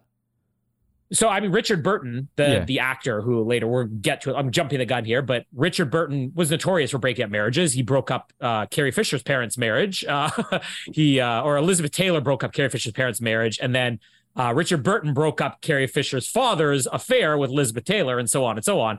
And then Good for him. Uh, and then Niki Lauda's wife broke up Elizabeth Taylor and Richard Burton. so this guy was like ultimate playboy, which is kind of a part of this movie. But Russell Crowe ah. was supposed to cameo as him in this movie. And when I read that, I'm like, I, I, I want to see if they actually film that scene because it makes sense if you want to have Russell Crowe in there. Oh, we need a cheap cameo, but without him, Olivia Wilde not being famous in 2013, like this scene, her scenes don't belong at all. And I actually feel like it hurts the movie. I I'm all for let's give development to female characters. Like a lot of times movies are criticized because oh, there's no female characters. I'm I'm no more against that than movies that don't have any male characters if it's a female led film, you know? Uh in in a case like this, this just feels like we need to satisfy a quota, so we're gonna put a wife on both sides because we need this many female characters. Think, and yeah. She doesn't belong in the movie. I, I agree. And I'm not backtracking what I say. I completely agree. I think, I mean, the only reason you've got this in there is because it's the famous story about her leaving him for Richard Burton. Mm-hmm. Like that, to me, like would be, oh, why didn't you portray this? Like they've literally just gone like, well, this was very much tied to him. And yeah, it's about personalizing him. But like the thing that kind of annoys me jumping ahead is sort of when they break up or whatever and they, she kind of says like, oh, it's this, it's the infidelity. Like, you don't actually yeah. see him cheating on her. Like you kind of get this scene after they mm. divorce of him like, oh, I'm sad, so I'm going to have sex with women. Like, I mean, how does that make him bad? Like, he's single hmm. now and he can do what he wants. Like, you never see him cheating on her. Like, maybe you need to see that, which I don't know. Like, cause it's kind of like with the Elvis film. Like, I never realized Elvis cheated on Lisa Marie, and you kind of see that. you're like, oh, yeah. okay. So you kind of think about him a little bit differently. Here, you only hear her say it in passing, and it's it's odd. Like, and you see her watching it at the end of the movie. Like, okay, cool. Yeah, yeah. Bringing her back hurt it even more. Like uh, this I, I don't need their personal lives. And you could have taken the extra four minutes of screen time and given us one or two other sequences that, that build up this season more. Um, but uh, again, like you said, Richard Burton, incredibly famous man, especially for breaking up marriages. So you, got to show this penis. as being a part of Wasn't it. Wasn't he renowned as having a really large dong? Was that Richard Burton? I mean, I could, I, I could imagine. mm. I mean, if you ever seen Richard Burton, he looks like he's got did a you, big dong. Did, did you know um, that you know how like a nickname for a penis is a Johnson? Mm-hmm. Did you know that is because I did know that Lyndon B. Johnson had a very large penis? And really, so that is apparently where that comes from. Like how like a teddy bear is called a teddy bear because of Teddy Roosevelt. apparently, the nickname Johnson for a penis comes from Lyndon B. Johnson having a very large penis. How how much more does the rivalry between Kennedy and Lyndon Johnson make oh, sense? Kennedy now? had a little you know, wang. Let's the, be honest. That the type of personality Kennedy was Kennedy is out there trying to bang Marilyn Monroe, and meanwhile she's like, "Ooh, Lyndon, come here. I've heard like, about you." I think it just comes from the level that you know JFK was a good-looking rooster, right? So like, and you know, a bit personable. He was a pol- you know, that's what he got, but he had he had a little dick. It's kind of like Jason Momoa. Yeah. like when you're that good looking and that buff and everything, you can't have all of all the things. There's Lyndon B. Johnson, not the most attractive man on the planet, but he's a bit of a personality. Big dude, big dick. And like yeah. to me, like it's all well and good having a big penis. I would know, but like to have your like, no one's calling your dick a Ben or a Waterworth. He's like people. Like all of a sudden, I take my pants off, and James like, "Oh, Ben, that's a big Johnson." Like, I mean, that's a that's a big compliment to have a penis nickname named after you. So LBJ uh, all the way with LBJ. Wow, I, I don't think I'll ever be able to look at Johnson the same again. I the, the one presidential library I've been to in the US when I was in Austin, Texas, I went to the LBJ presidential library. There was nothing about his big. giant dick in that. I, you know, missing a missing an exhibition at that one. But there you go, fun facts you learn. His library was twice the size of Kennedy's. That yeah. was the most important part. George W. Bush's was um, tiny. Anyways, yeah. So point being, I you cut this out of the movie completely, and maybe just focus more on Lauda's relationship with his wife because that's the more interesting one. I, I this this sequence I love. Uh, the way that they get introduced to everything, like him coming to the party, which uh, that's another thing that I think is maybe slightly exaggerated in the movie. Like uh, some of the behind the scenes footage that they show of, I don't know if it was at the end of this movie or if it wasn't in one of the documentaries. Uh, you see him at these events and he's he's smiling, he's talking to people like Lauda is, but like you could just tell he's like, oh, this isn't my scene, but I'm going to do it for you know uh, publicity reasons or whatever. Uh, but the fact that he gets introduced, like again, everything you need to know about these characters is done with the littlest things. A guy throwing up, a guy just being willing to walk out of the party and then pick up a woman on the way home, and then the way that when they're driving, um, the car breaks down uh, after he said it would break down, and then like I don't know how, how I, I, think you, you kind of just alluded towards it, but when those guys come, uh, the, the hitchhiking or whatever, basically she says to Niki, all right, hide behind the car and I'll get their attention. You get like hot German lady on the or Austrian lady, sorry, on the side of the road. And she's flagging them down. These two guys get out of the car. It's like, hey. And then they just walk right past her. It's like, you're Niki Lauda. like, that's I, great. I'm telling you now, I'd be doing the same. If I'm driving down the road, and you're not going to know who I'm going to mention here, but if I'm driving around this, I'm like, hot woman, and I see Charles Leclerc standing there, I'm like, hey, hot woman, Charles Leclerc, how you doing? Ferrari, get in my car, drive my car, come on.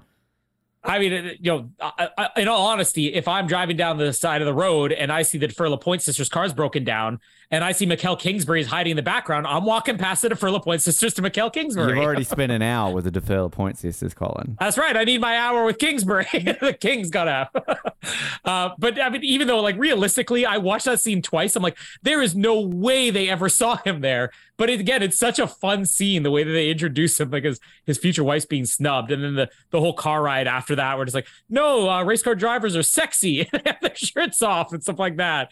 Uh, and it, he also, uh, when she's sort of challenging him to drive here, uh, like I guess the, there's only a few moments in this movie that show he does have a bit of an ego. Because I guess I don't know if that was his reputation. He was a guy with an ego built more on confidence than it was based on arrogance. Mm. But like when she's challenging him, and just like, no, I'm not. You're not paying me. the way he again, it's one of these things with the way he says it and delivers it. It's like it could be delivered as like a boom, but it's like pay me and then I'll I'll show off and drive. But then again, she kind of eggs him on and he does it. It's, it's a great way of introducing it.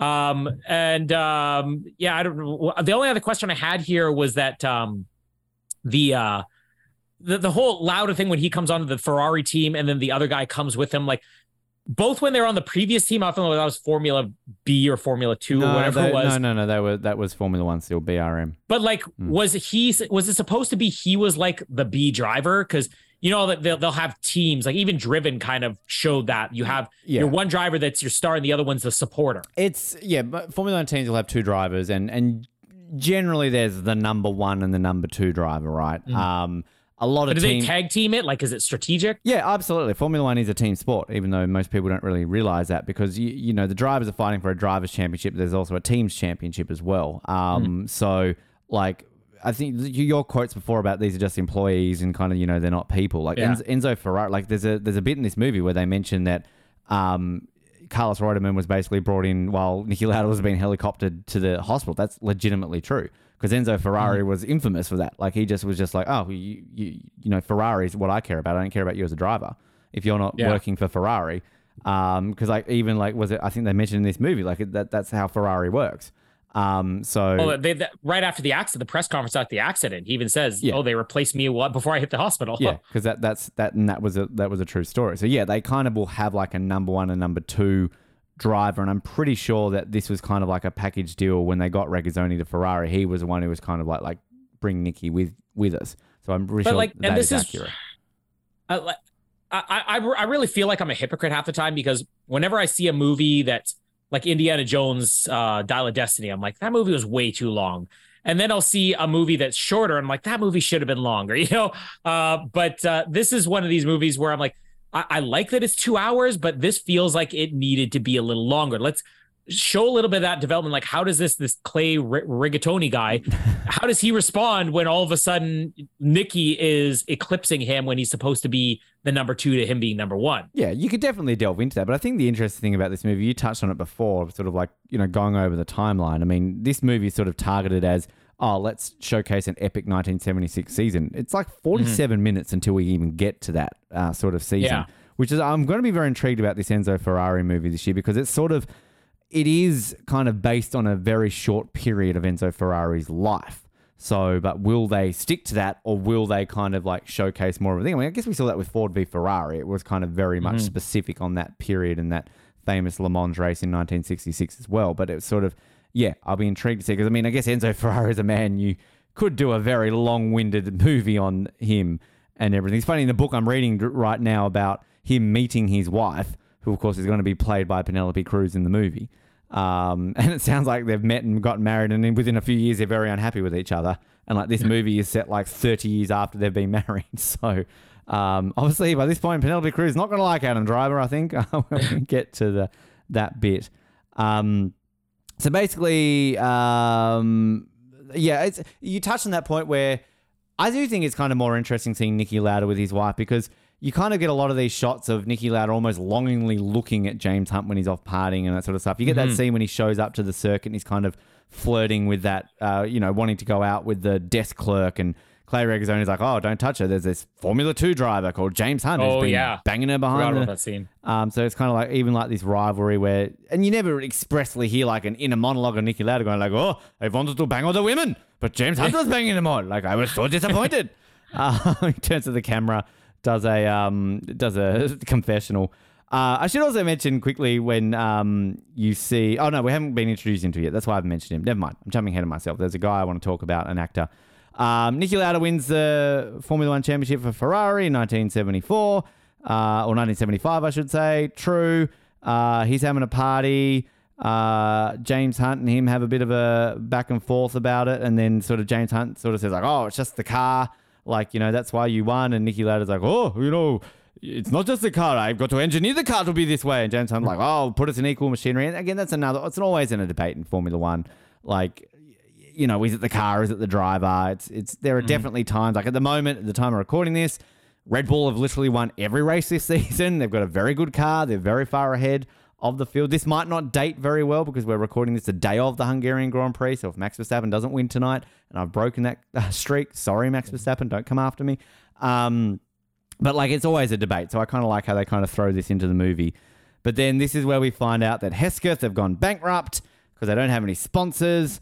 So poor old James Hunt is without a drive. So he's ringing up everybody and he gets to go to McLaren, which I don't know the ins and outs of this is how he actually went to McLaren. I feel this isn't true. I feel Yeah. like he would have been because he did win a race for Hesketh this season, which you don't ever see him win a race for Hesketh. So I'm not. Uh, does a documentary touch on that? Because I, I don't. Think, It did. It's, yeah.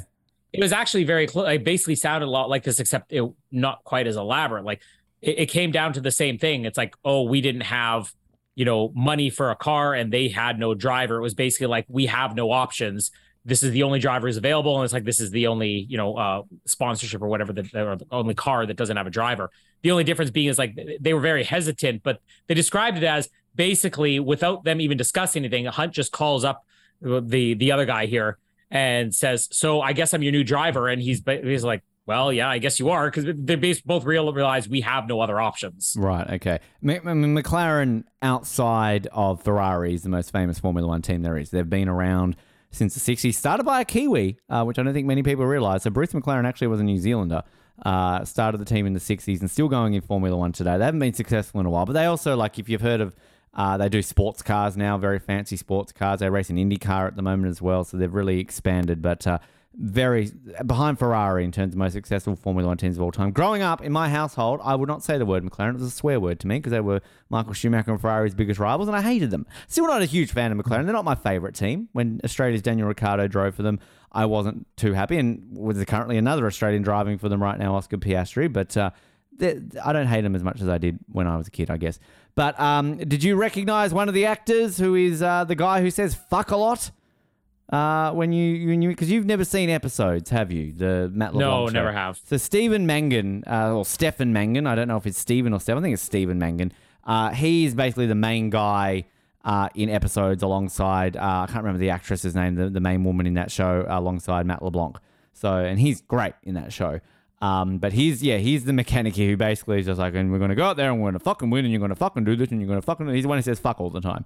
So have you seen him in anything else? Like, did you recognize him from anything else as well? Because like, I think he's been around for a bit. This guy. He didn't really like. I didn't recognize him. I'm looking. I've seen a couple of things. Obviously, Billy Elliot. Um, most people have seen that. Uh, Other than that, literally nothing here that I would know him from. I, I He's good though. I like him in this movie. Can't recommend episodes enough. I, that's definitely a show you should put on your list to uh, to watch. Um, so uh, James has joined McLaren, and this is kind of where we get this sort of condensed 1976 season, which I, I like the style that they do this in. I like kind of the way they put the graphics on the screen, very 70s. It's kind of got that real feel. If you ever go back and look at classic racing posters, it was kind of a thing back in the day. Every Grand Prix would have a poster. A lot of the Formula One teams now on Instagram will sort of in, in a week of a Grand Prix will do a stylized like 60s, 70s Formula One style poster. Um, and you, you hear in uh, Interlagos, which is still a real circuit today in Formula One, uh, in Brazil, and James Hunt's like on the grid dancing with like the Carnival girls. Not gay. Uh, if you're listening, Noah, uh, this is just Brazil. They're very flamboyant people. It's not a gay thing.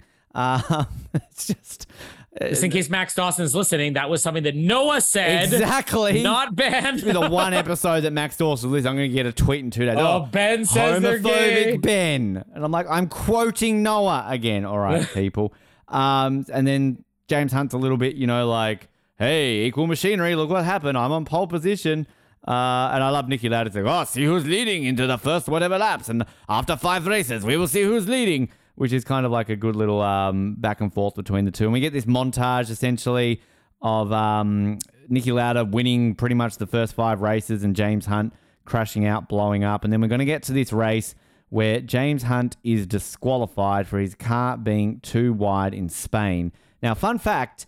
Uh, he did really get disqualified in this race and he never got his points back on. So that was false. So they imply in this movie that they won an appeal to get it back. In real life, never did.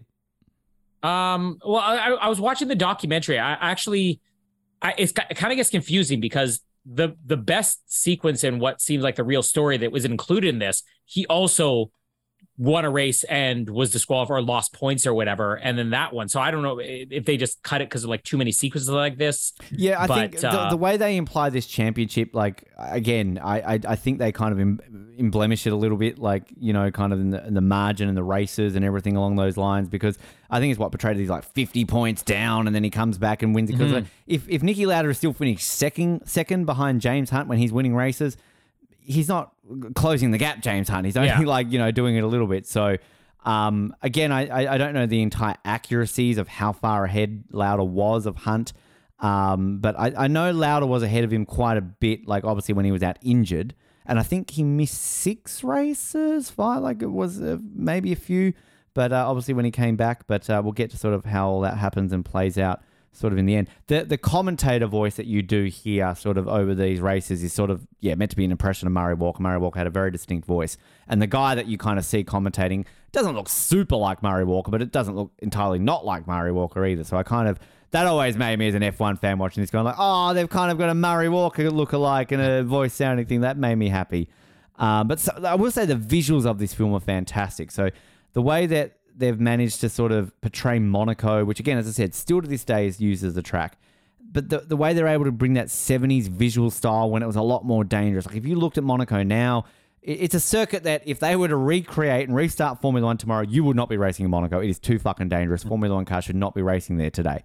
But because it's so glamorous and so historical, they will race there and they manage. So when you see this footage here of kind of like a barrier like yay high with rocks on the other side of the road, um, you know, that is accurate to the day. And you'll see like in this movie how you've got photographers laying on the grass, you've got fans over the Armco barrier. There's no protective fencing. When you go to a Grand Prix now, there's like two layers of fencing in it and it's styled in a way that a car cannot crash and go through with it because that's happened in the past and tires have gone through and people marshals have died so you know it's done that way and, and even visually some of the crashes here you see there's a crash where a tire bounces over the fence and nearly takes over some people and smashes the car all accurate this is what used to happen um, but I don't know. Like, do you have anything to say on the visual aspect? Because I think they intersect. There's real racing. They did get sort of historical accurate cars. They got makeshift cars, and they mix that obviously with CGI. And then a lot of the TV footage you see is real footage from Formula One. So I don't know if like you. I mean, the visual style for you, how you like it. it's it's seamless. Like I I couldn't have told what was real. I was sort of watching this thinking like, oh, they probably use CGI for this, but it's so hard to tell. And this is 10 years ago. I mean, I think CGI, we, we've sort of been talking about it. CGI has just gotten worse and worse lately, but uh, it looks fantastic. I think one of the other great things is that Ron Howard, he doesn't, even in the final race, like what is it, the Japanese Grand Prix, they don't spend a lot of time on it. It's like maybe a four or five minute long scene, maybe six minutes. But outside of that, you're looking at 60 seconds for all these races. And it, it's very much just we're going to show you some great action shots or focus just on one lap or whatever. Mm. So you never get so long spent on it where you're picking apart the visuals, but it's so fast paced and in your face. Like it gives you the sense of danger, partly just because you're seeing it only in short glimpses throughout the movie. And I think we talked about that with Ford v Ferrari, didn't we? Racing movies are hard to do. Like if you think about Yeah. kind of what you've got to portray, and it's like, oh yeah, we get it. Cars are fast and they're racing, but I think it is kind of one of the more difficult sports films to put onto film because again, what are you getting from an actor? A close up of their eyes going mm-hmm. like you know, it's not like a basketball movie or a football or hockey movie where you can really get in the nitty gritty and you can kind of knuckle those out. I mean, I, I I follow the NFL and I watch it, but it's not sort of of the four major North American sports. It's not the one I follow closely, but I can't say I've ever disliked an American football movie. They're always done very mm. well. Where it's like, oh, I really want to watch the NFL right now. It's always done in a way that they can do that. I don't know if these type of as a racing fan, I'm going to watch Formula One, but I don't know if these are types of movies that someone like yourself or somebody else is watching, which goes, I want to watch Formula One because of this movie. Yeah, well, this is the tricky thing is that in your sports films, slow motion is so common. Like Yeah. you, whoever's throwing that touchdown pass, that's always going to be uh, slow motion. You can't do that in a racing movie. It's going to look dumb. What, And Lightning it- it McQueen when he goes across the line with his tongue? Come on. Which, by the way, I was looking through Daniel Bruhl's filmography, and he was the voice of Lightning McQueen in the German dub of Cars. No, Michael so this isn't even his first. well. He's not. Yeah, he's not even the first uh first racing film he's done. But uh yeah, like it, it's it, it goes against the sport to show it in slow motion, and that's how you build drama. So for this movie to pull off, I remember that being one of the things that this got a lot of credit for when it came out is that the racing scenes were like so exhilarating because nobody properly captured that before. Like Days of Thunder, to a certain extent, that's very stylized, very Top Gun like, you know. Uh, but this is something completely different. Like this is like let's put you right in the seat. Which is again what you point out though, like th- they're actually not that long. The racing scenes, I, I would I would Yeah. argue it's eighty percent non-racing, maybe even more. Like it's it's sort of for a Formula One film, a racing film. The the racing is actually quite limited. I mean, Ford v Ferrari had a lot. Uh, driven from memory had more than this, um, and that was all done on like a Windows ninety five computer with those special effects. so um, it will be interesting to see what this Brad Pitt Formula One film does, particularly because it's done by the Top Gun Maverick guy and kind of what he did with the uh, the the fighting scenes of the jets and everything. So um, yeah, but like all these scenes, and I, it's kind of like an effective montage the way they kind of do it, and sort of since the disqualification we see here. McLaren is struggling. The car keeps breaking down. James Hunt's like, the car's shit. This is bullshit. Um, you, you know, and then we go sort of another confrontation scene where Nicola's like, oh, your car was illegal. It's like, oh, 0.8 of a millimeter doesn't make a difference, which again, this is legitimately how Formula One works. Like, it is that pinpoint accurate that there was a very famous race, uh, a Michael Schumacher race, where he got disqualified in the late 90s uh, because Ferrari, there's like a part of the car called the barge board, which was again like 0.1 millimeters out of whack. But then Ferrari basically appealed and were like, no, you measured it wrong. This is how you measure it. And they're like, oh, yeah, we were wrong. You can have your points back. Um, so it is done to the fine margins. Um, well, this is where we kind of get this breakup scene between James Hunt and Olivia Wilde, where we see the headline of Richard Burton and they're having a scene at the table. And yep. And then he, I love the, the press conference he gives afterwards when he's just basically like, oh, we had a bit of a disagreement. And Richard Burton has taken over and good luck to him. He's going to need it. he's, Roger, he's still got a bit of a Roger Moore voice about him, old James Hunt, doesn't he? Um, Yeah. Joins a Mile High Club, has sex with a flight attendant, which again, it's portrayed in almost like, oh no, this is he's fallen off the wagon again. He's going off the rails, like he's having sex. Like, really?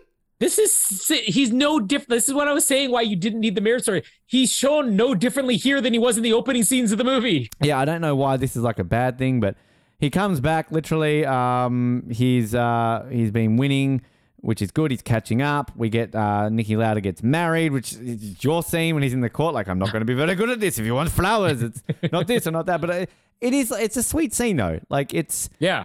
and this is no disrespect to you, Colin, but like it's like people who have no emotions and feelings and aren't romantic still can love, still can be happy in a marriage. I'm, I'm sure you're happy with Jamie. You love her. You've had children with her. You've been married for 10, 11 happy years. Good for you. You lasted about, you know, 100,000 times more than my marriage lasted. so you're doing something right. I'm a little bit more romantic and I'd be a little bit more whatever, but where's that gotten me in life? Nowhere. Uh, I'm the single one, you're the married one. So clearly, See- it works. You set the bar low, and then no matter what you do, it's always going to impress. I need to find a woman who is into me, not into other men, and therefore not me into her. So therefore, yeah, oh, therapy with Ben. you, you need more Alexandra Maria Lara Croft Exactly. and less Olivia Wilde. But like, this is what I love about like her character and how they do this, and I love this like honeymoon scene, not just because we see her boobs and Daniel Bruhl's boobs. Um, a lot, of, lot of boobs in this movie. Colin, how would you feel about that? A bit uncomfortable, or Oh, I was I was gonna tell you, you, you wait till you see Oppenheimer. That movie made Jamie uncomfortable. oh, there boobs in it, are they? Oh, Florence Pugh. Uh, it, I'd say fifty percent of her screen time is What? showing her boobs. Why haven't I seen Yeah. this movie? What? Florence Pugh and Cillian Murphy. I think all their scenes together are like nude. Uh, I'm wrapping this movie up. I'm going to see Oppenheimer right now. no one sold this to me as naked Florence. Pew, pew, pew. Come on.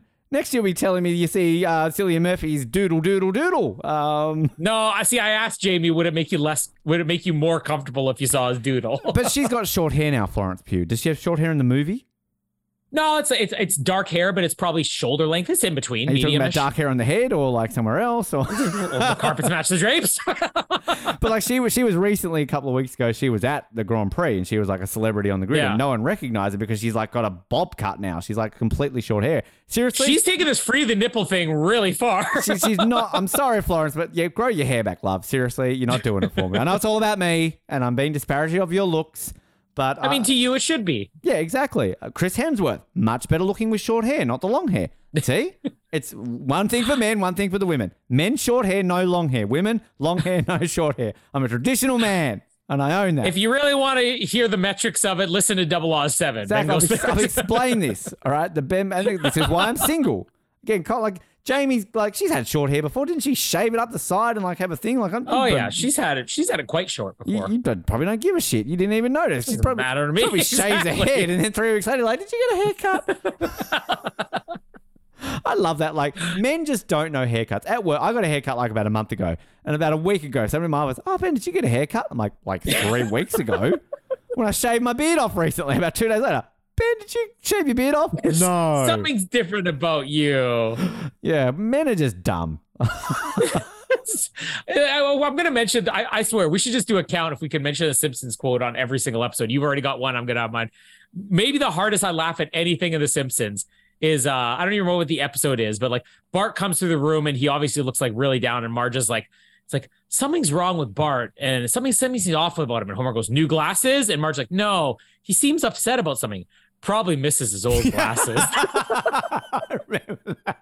What's the one that always pops up when I'm watching random Simpsons clip? When like he's rushing home to listen to the um the voicemail, and I can't remember what Bart or Lisa's done something. And Oh, Homer- yeah. na na na da na na Camp Granada. It's like Marge, we have something. Is Lisa- Camp Granada." is Lisa at Camp Granada.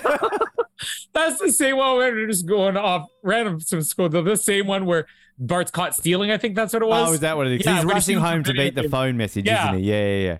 Yeah, and then uh, Homer's like, uh, uh, "What do you think I took you all the Police Academy movies for? For fun? well, I didn't hear her laughing, did you?" Was the one we were talking last night at work where we were talking about the Scorpio episode? It's like the Denver Broncos, Marge, you just don't know football. oh, God, four finger discount, shit show. Listen to the Oz Network. That's it's a good show. Four finger discount. Listen, you can't get motivated by Tom Landry's hat. I'm doing something wrong. I mean, I really like this honeymoon scene though, like when kind of Niki Lauda's like up and the boobs. The boobs, um, and also um, the woman's boobs are nice too. But uh, I, I like it kind of when he's just sort of up staring out a window and he's just like, honestly, I'm gonna say it right now, I'm on Team Niki Lauda here with his quote here when he just basically says like happiness, like it's it's crap, it makes you weak. That means you've got something to lose. I'm saying right now, Niki Lauda, that's my new life motto. Um, fuck happiness. I want to be sad.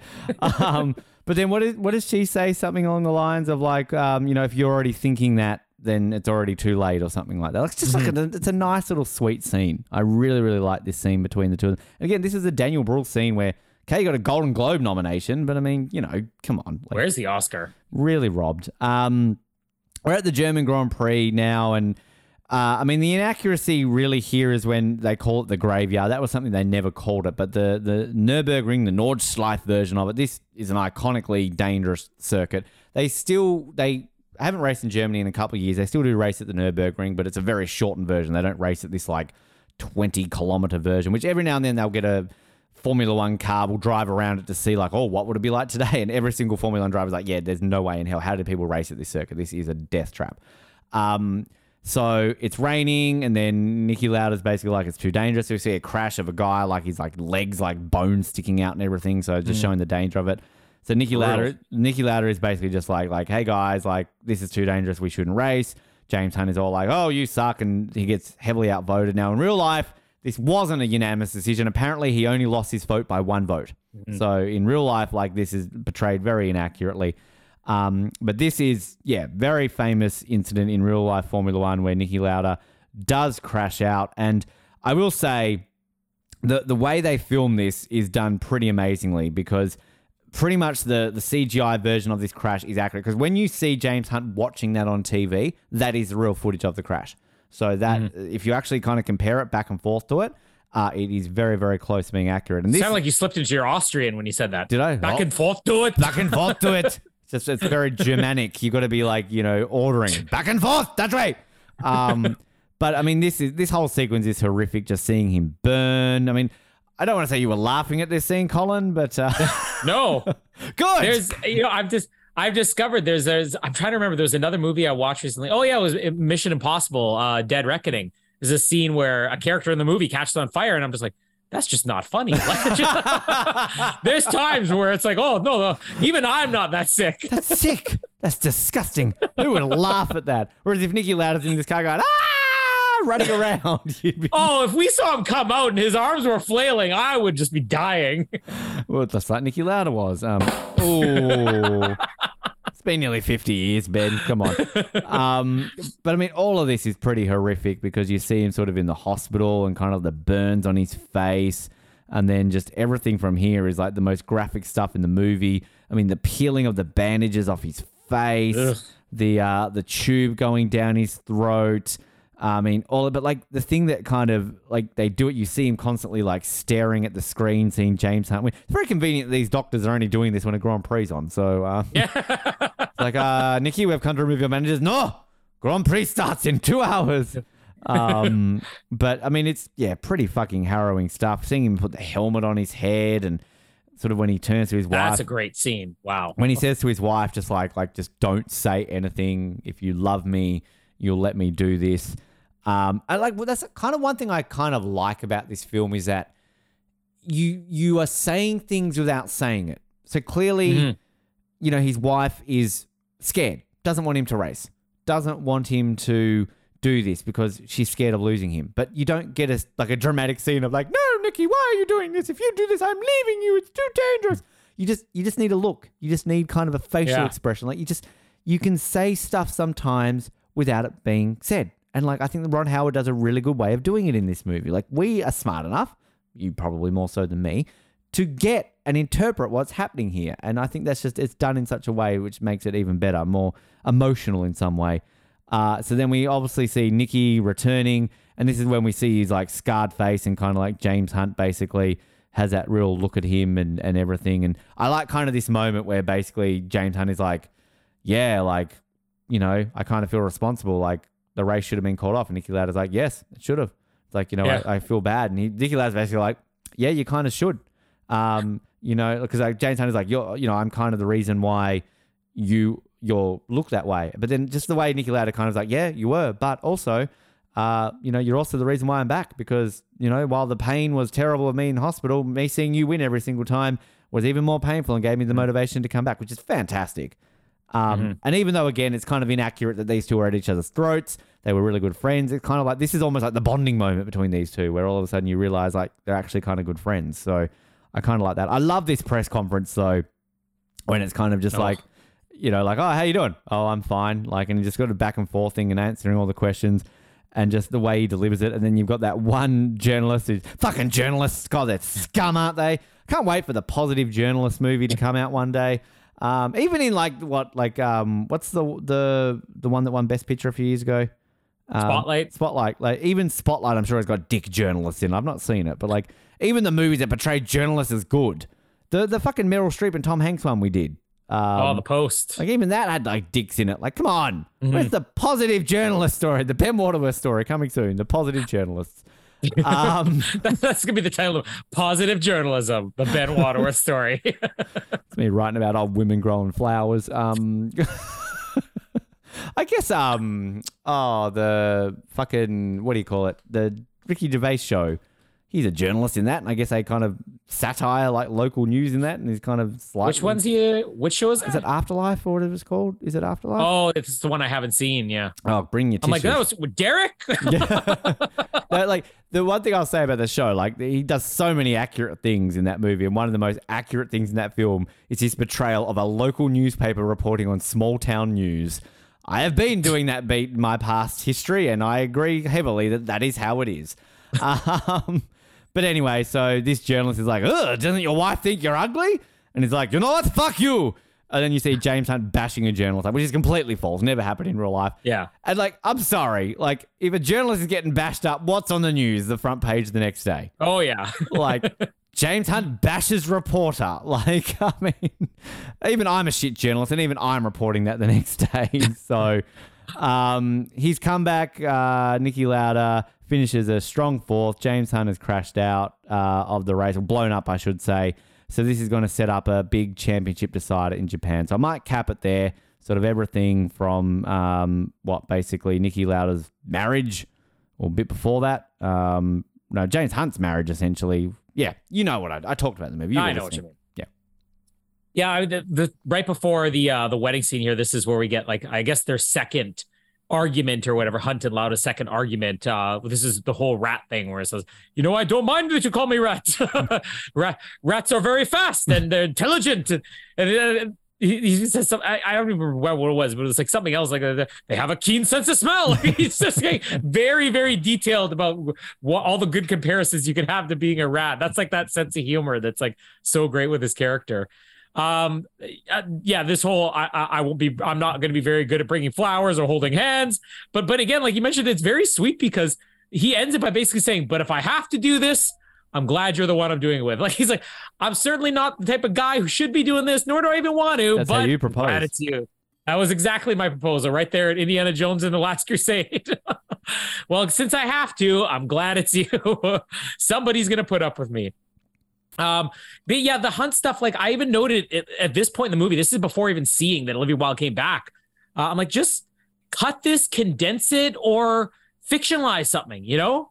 Uh, like I know you want to have a, a true and accurate story, but it just it doesn't belong in this movie. Uh, the best part about it is, like you said, the media conference afterwards. But then let's have more on that. Let's have more than just a couple of flashes of newspapers showing that, like, because I, I think one of the things they were trying to get across here was that the newspaper articles were almost like looking down on him, like, uh, you know, oh, Formula One driver Hunt, you know, abandoned for Richard Burton, you know, the, the big man with a big dong or something like that. Whereas I guess he was kind of expecting it to be a little bit more swayed in his favor.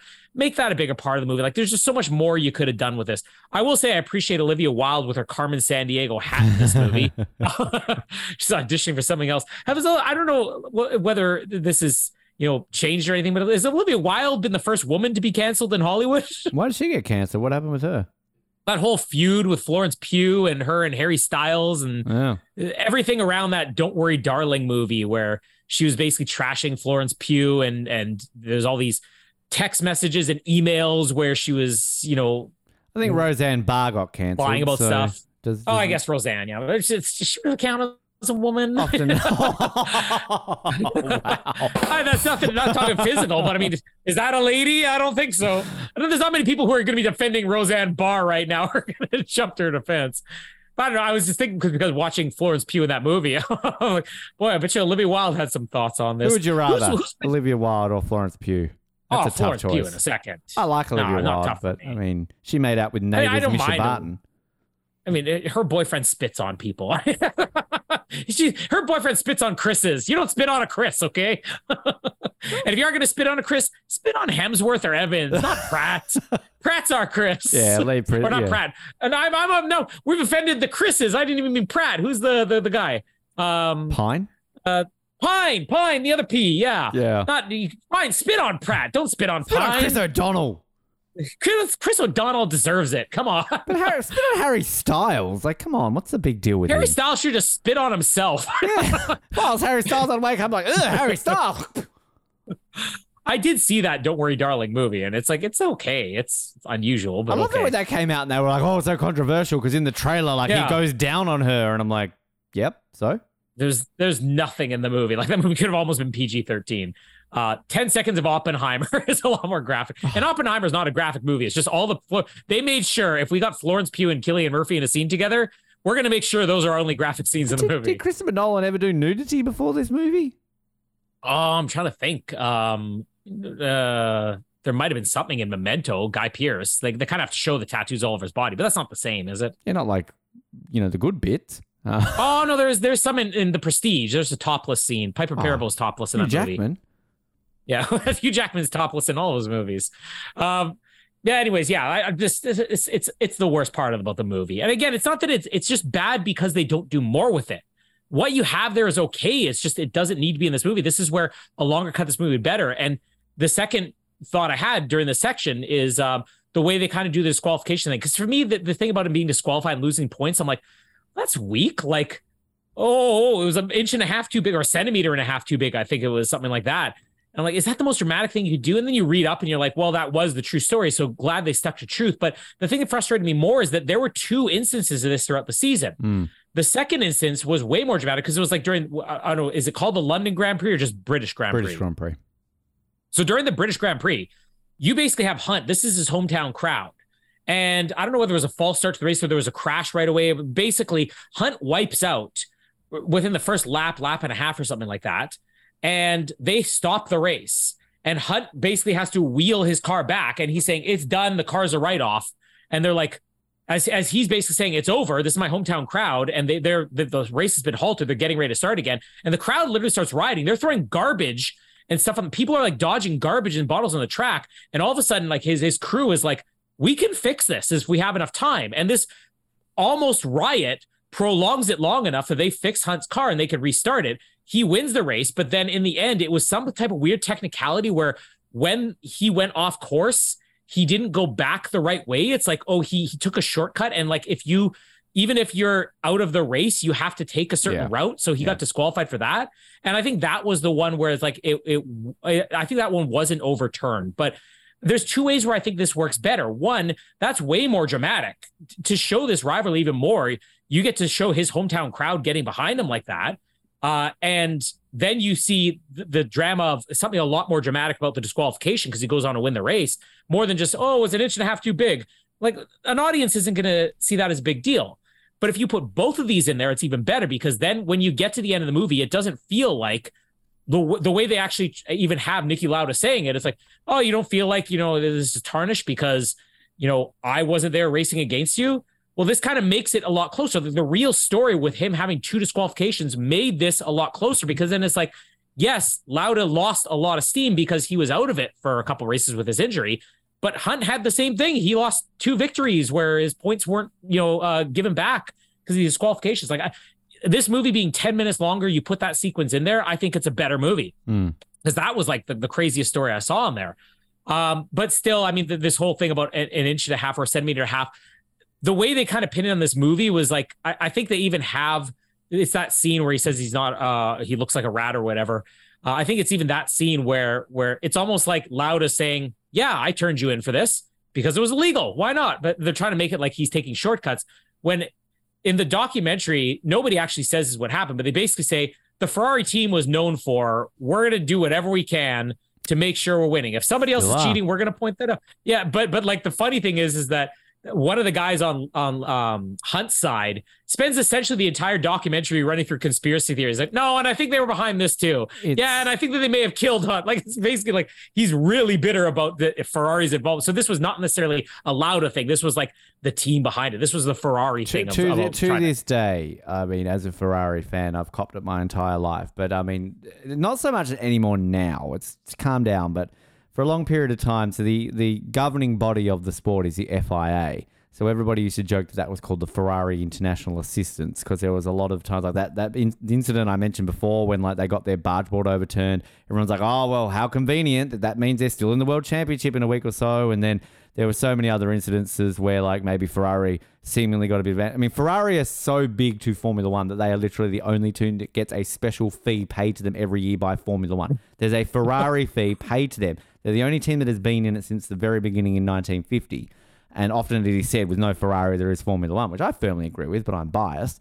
But um, yeah, they literally get a special fee given to them in the contracts of the sport. No other team gets a fee that Ferrari get. They get paid money because they're Ferrari. So yeah, yeah. I, I think that this also came down to you know, yes, it was technically illegal or whatever against the rules, but I think that the actual technicality they tried to get overturned on is they said you guys measured it beforehand and said yes you're cleared to race and now you're coming back afterwards and saying we made a mistake. Like i don't know how, how much of that was the real story or or it, to me this just between those two disqualifications they picked the wrong one to show in this movie. And i personally say show them both. Like i'd be all for show them both.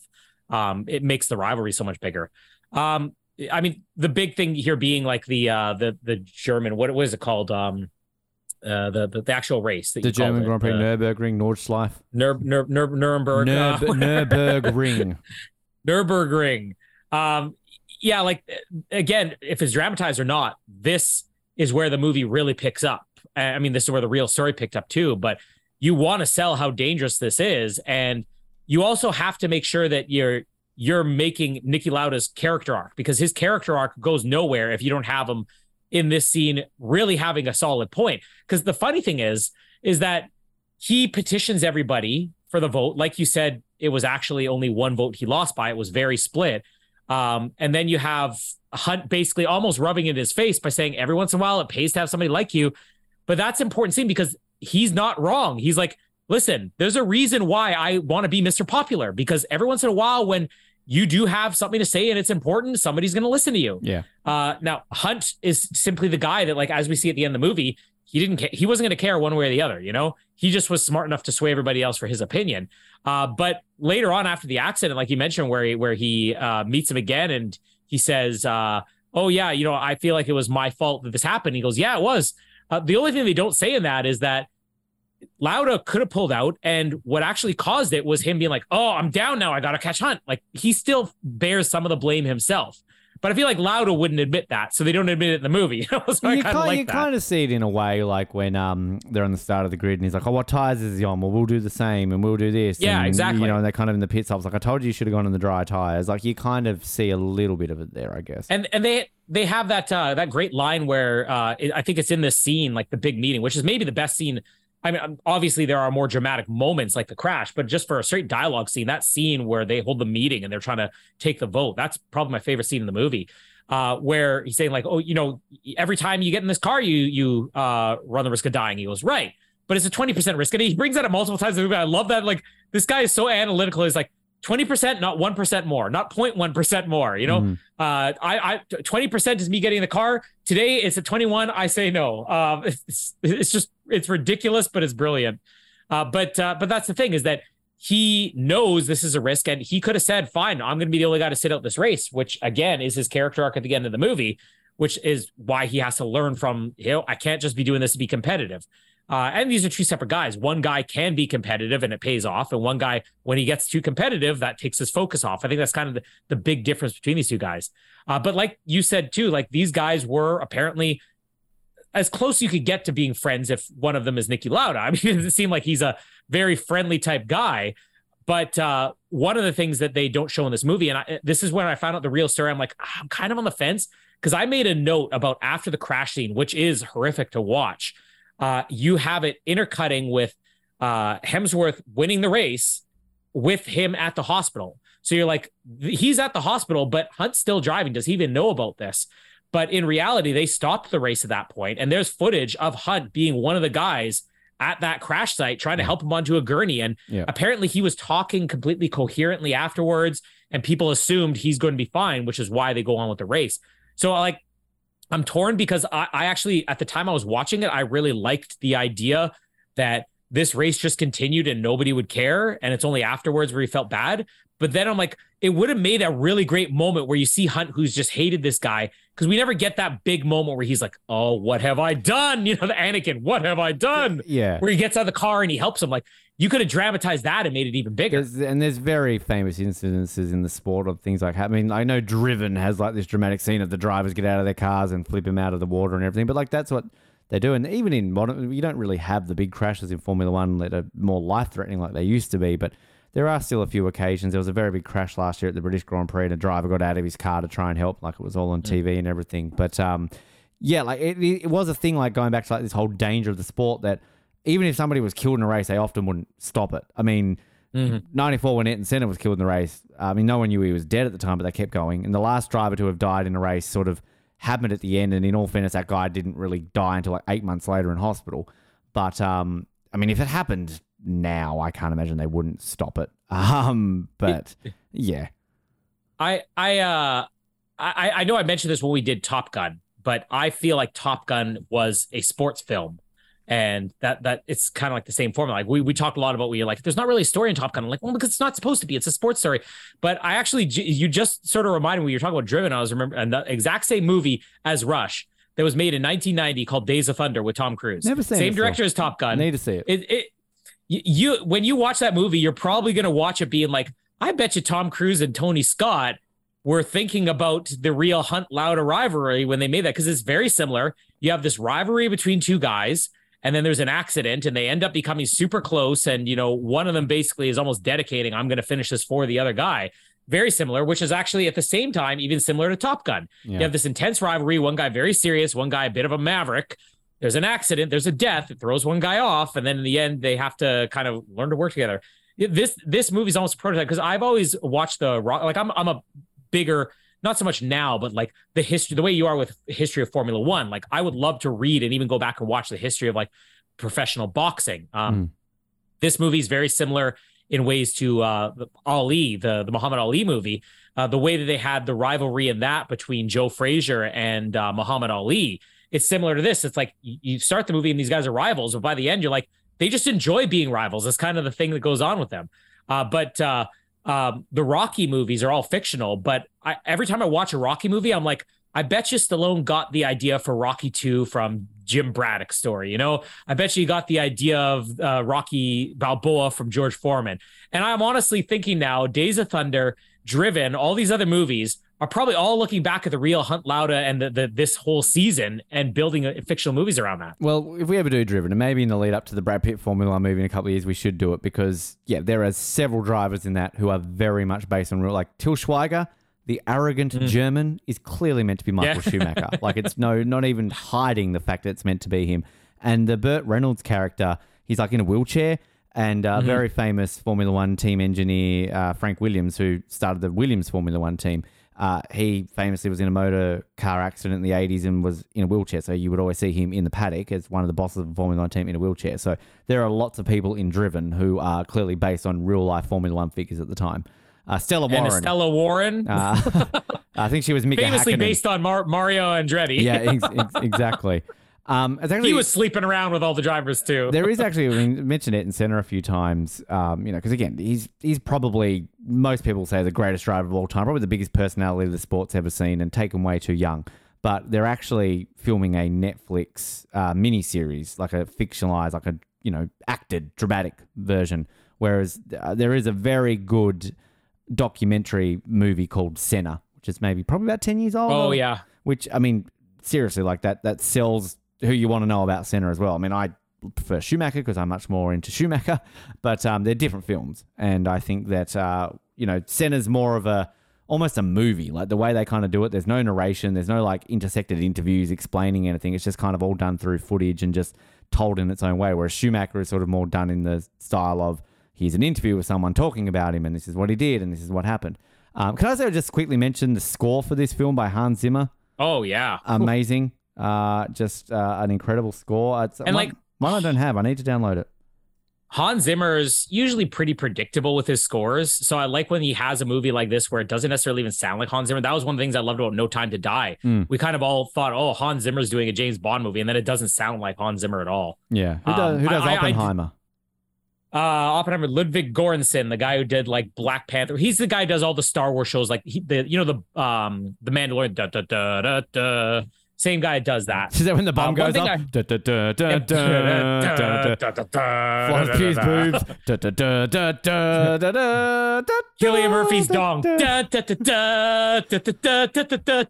Baby Yoda looks. Ooh, Florence Pew Pew pubes.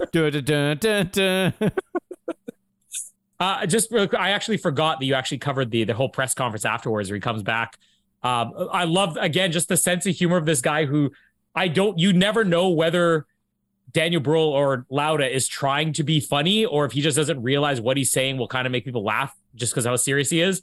When they're talking about like how are you feeling, he's like I'm feeling very good. And you're looking at this guy, you're like I'm feeling very good, and then he's like they take a skin graft of my thigh and put it on my face. And one of the things is once your skin's grafted, you never perspire again. So it'll keep the sweat out of my eyes. And just see all these people laughing. Like, I don't know whether this guy knew he was being funny or not. But then that that fight scene, like I think that's the moment that um again, I'm I'm not saying that I think that there's a better version of this movie doing things differently. I'm just saying like ah, I'm kind of on the fence. I'm because I'm still on the fence because as much as I would have loved to have seen that crash where they stopped the race and Chris Hemsworth comes out and for the first time he's trying to you know get to the body and it's I'm sorry I'm sorry or whatever.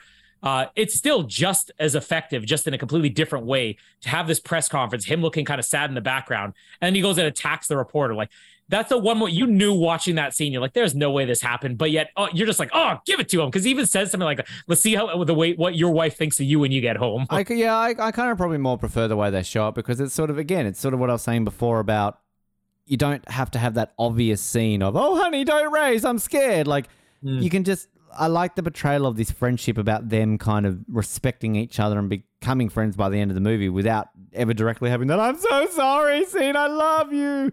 So I, I'm kind of, I kind of on board with it. I like it. Um, so yeah, we've got the ending here. So the Japanese Grand Prix absolutely pissing down with rain now. Formula One in modern times has basically turned into cricket. If there's like three spots of rain, they basically call it off and put the covers out. Um, so the fact that I watched this movie like back when they were men and they raced. Um, so and like it's it's a thing. If you ever watch Formula One, it's always more exciting when it's raining. So um, I'm only happy when it rains. Garbage reference. Good references. song. Uh, great song. Uh, so we've got like press conferences here talking about the racing, and uh, there's only a couple of points in it for the championship. And uh, they're all sort of talking about like, oh, this race should be cancelled. It's raining too much, and they're like, no, we're live on TV. You're on television. Say something. so Niki Lauda gets out of his car in case I don't see you. Good afternoon, good evening, and good night. yep. Uh, but I love this like scene when they're like drilling holes into his helmet for the condensation and everything along those lines. And again, just the racing section of this movie. I love the little moment where kind of they give each other a bit of a nod on the line and it's this does remind me of Cool Runnings with the uh, what's his name, Josef Grool. Hey Jamaica, I'll see you in four years, yeah. Now he was German, Yeah.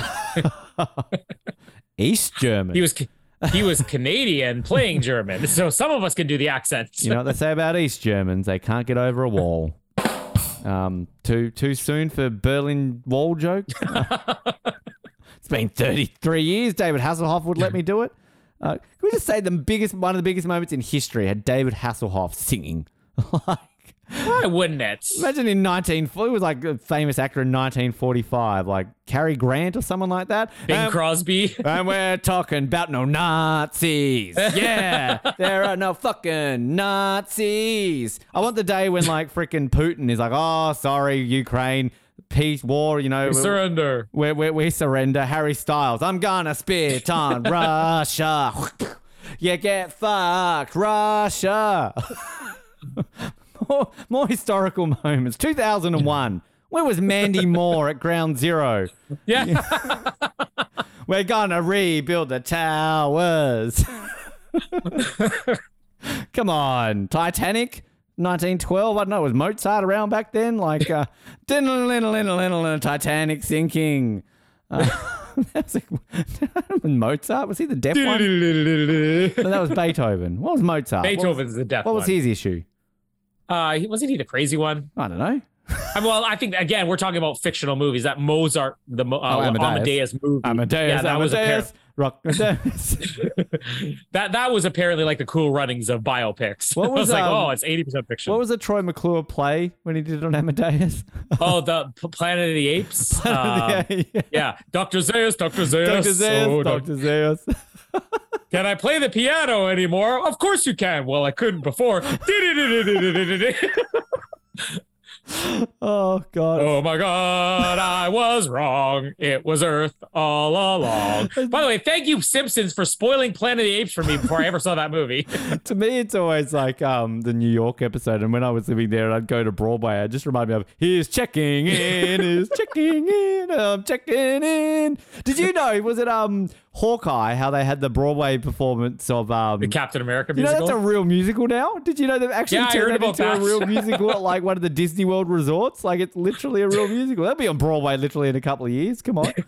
um. So yes, uh, the racing has started, and Niki Lauda pulls into the pits because it's too dangerous for him. A real life thing. This really happened. He pulled into the pits and didn't want to race because it was too dangerous. I mean, that's like unheard of. Like it's just it's they're that competitive, and you know they've un, just the the balls that it takes to not race versus racing. Like it's just this is an incredible thing that he actually did, and you know to this day he he went on to win two more world championships after this, Niki Lauda. So you know you see him win one. He won another for next year too, right? yeah, for Ferrari. He retired and he came back and won one for McLaren in the 80s. So he ended up racing for James Hunt's team in the 1980s. So this guy could have had four world championships realistically had he maybe gone on in this race. Um, but then James Hunt, of course, at this point has to finish third or higher. He has a tire problem, comes in and pits. And again, this is all pretty accurate to pretty much what happened. Except, as I said, he overtook Alan Jones. Uh, so he overtook an Australian to win it. And then there even was this confusion after the race of did he really finish third? Like this was an actual accurate, like kind of they didn't know that he had won the, the race and the championship. But then wins the championship, uh, I believe by a point at the end of the day, um, which it's very rare in Formula One that a driver will win a championship by a point, particularly in modern days when Max Verstappen just wins everything. So, um, you know, modern Formula One fans who watch it now, this is a true thing. It can happen. You can win a race, a championship by this close.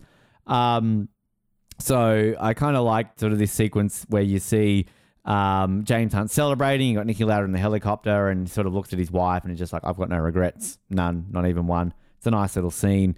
You got a fame montage with Yeah. uh, Chris Hemsworth getting interviewed on Parkinson, and he's got a book.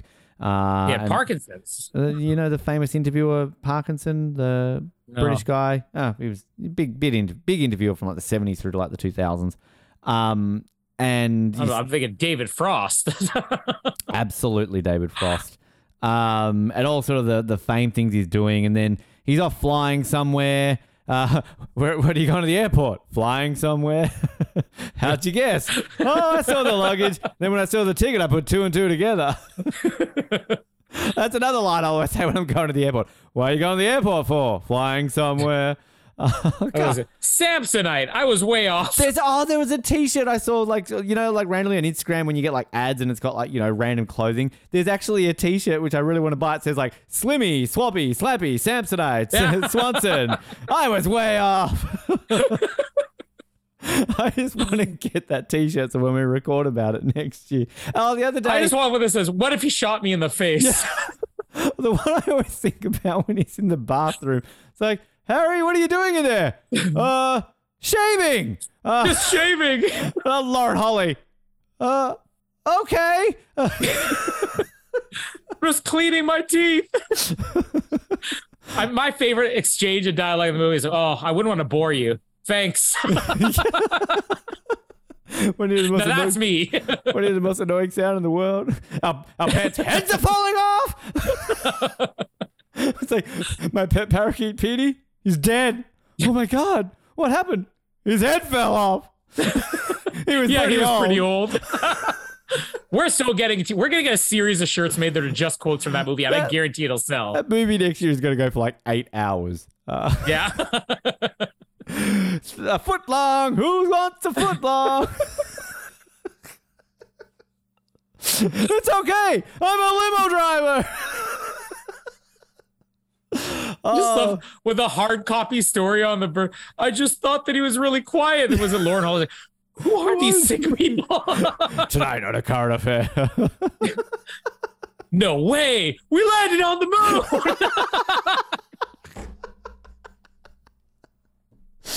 oh my god, it's such a good movie. Freda Felcher. Oh. I mean, I've heard of her. Uh, I did. I think I told you the time I interviewed the um the the Love Heart tub that's in that movie. Yeah, you told me. yeah, that. somebody bought it and owned it in Victoria. So I interviewed the owner of the Love Heart tub from Dumb and Dumber. That's uh, amazing. Oh, I'd, I'd buy that if I had the money back then. I would have bought that. Um, so yeah, James Hunt at the airport flying somewhere, um, and he has this great sort of scene with him and Niki Lauda. Just you know, Niki Lauda's like, I'm I'm, I'm back off to testing. I'm testing tomorrow. James Hunt's like, well, you mad? I'm going off partying. I'm James Hunt. And it's like, oh, we will see you next year. And then kind of we get this sort of, I guess, closing narration, um, which, yeah, is all pretty accurate. And you see real footage of James Hunt here. You get that photo of him and Murray Walker. Uh, yeah, he only was in Formula One for a couple of years. I think he won a couple of races the next year, but he kind of just faded off into obscurity. Although, a bit of a falsity when he says, like, oh, I didn't see him for like another seven years when he fell off a bike. Basically, that was because he had a bike accident because he was a raging alcoholic, James Hunt. Yeah. Um, and basically Niki Lauda helped him like get off the alcohol and drugs and got him into rehab and gave him money and basically ended up helping him get a broadcast career to which mm-hmm. you know a lot of people knew him sort of of a certain age as Murray Walker's co-commentator which if people watch Formula 1 today Martin Brundle is still involved. So once James Hunt sadly died Martin Brundle took over James Hunt and James Martin Brundle still very much a big voice of Formula 1 today. But it's it's a nice little montage closing out. You see, you know, real footage of like Hunt and Lauda, and then you see kind of this one shot of Niki Lauda, which that was like filmed, I think, just for this movie of him back in 2013, and uh, sort of closes out. Um, it's yeah, like I, I, because often with these sports biopics or just biopics in general, you'll get the text at the end, like, you know, mm-hmm. Freddie Mercury didn't really do this, and like, you know, all your bits in there. But I just kind of almost like the way they do this with a bit of narration. It's just kind of mm-hmm. like, oh, oh, and Niki Lauda. and then you get kind of the closing and the great score at the end. Because I don't, outside of David Bowie fame, I don't think there's any actual songs in this movie. So there's one. Uh, I, it sounded like CCR, but it wasn't CCR. It's uh, I think during the first race where Hunt's first introduced. Because. I heard that, I'm like, I've I've heard this in like something I remember the Titans. You know, some other sports film from like the 70s. Yeah, yeah. But I mean, I love the way it ends. Great movie, and I'm a fan of the font in the credits. Can I just say it's got like that speed type font of it? So yeah. You know, we we rank our films of anniversary month. We got to rank the fonts of anniversary month credits. Font um, month coming to the yeah. Font Oz. this week on Font Oz, Arial. Is it too used often? Is it overrated? Next week, Verdana. And the controversial Patreon episode, Wingdings, coming soon. We we can do a month on Times New Roman. oh god, that's that's a freaking you know true crime series. I love that there are two fonts. There's Arial and Arial Black, where it's like? But they're both black. Like what? Call it Arial Bold if you want, but Arial Black, well, it's like it's no different than Arial. There is also Arial Bold, so there's like three different. I think Arial Black's just in the middle of Arial, which is thin. Arial Black has just had a couple of donuts, and then just, Arial Bold's fat.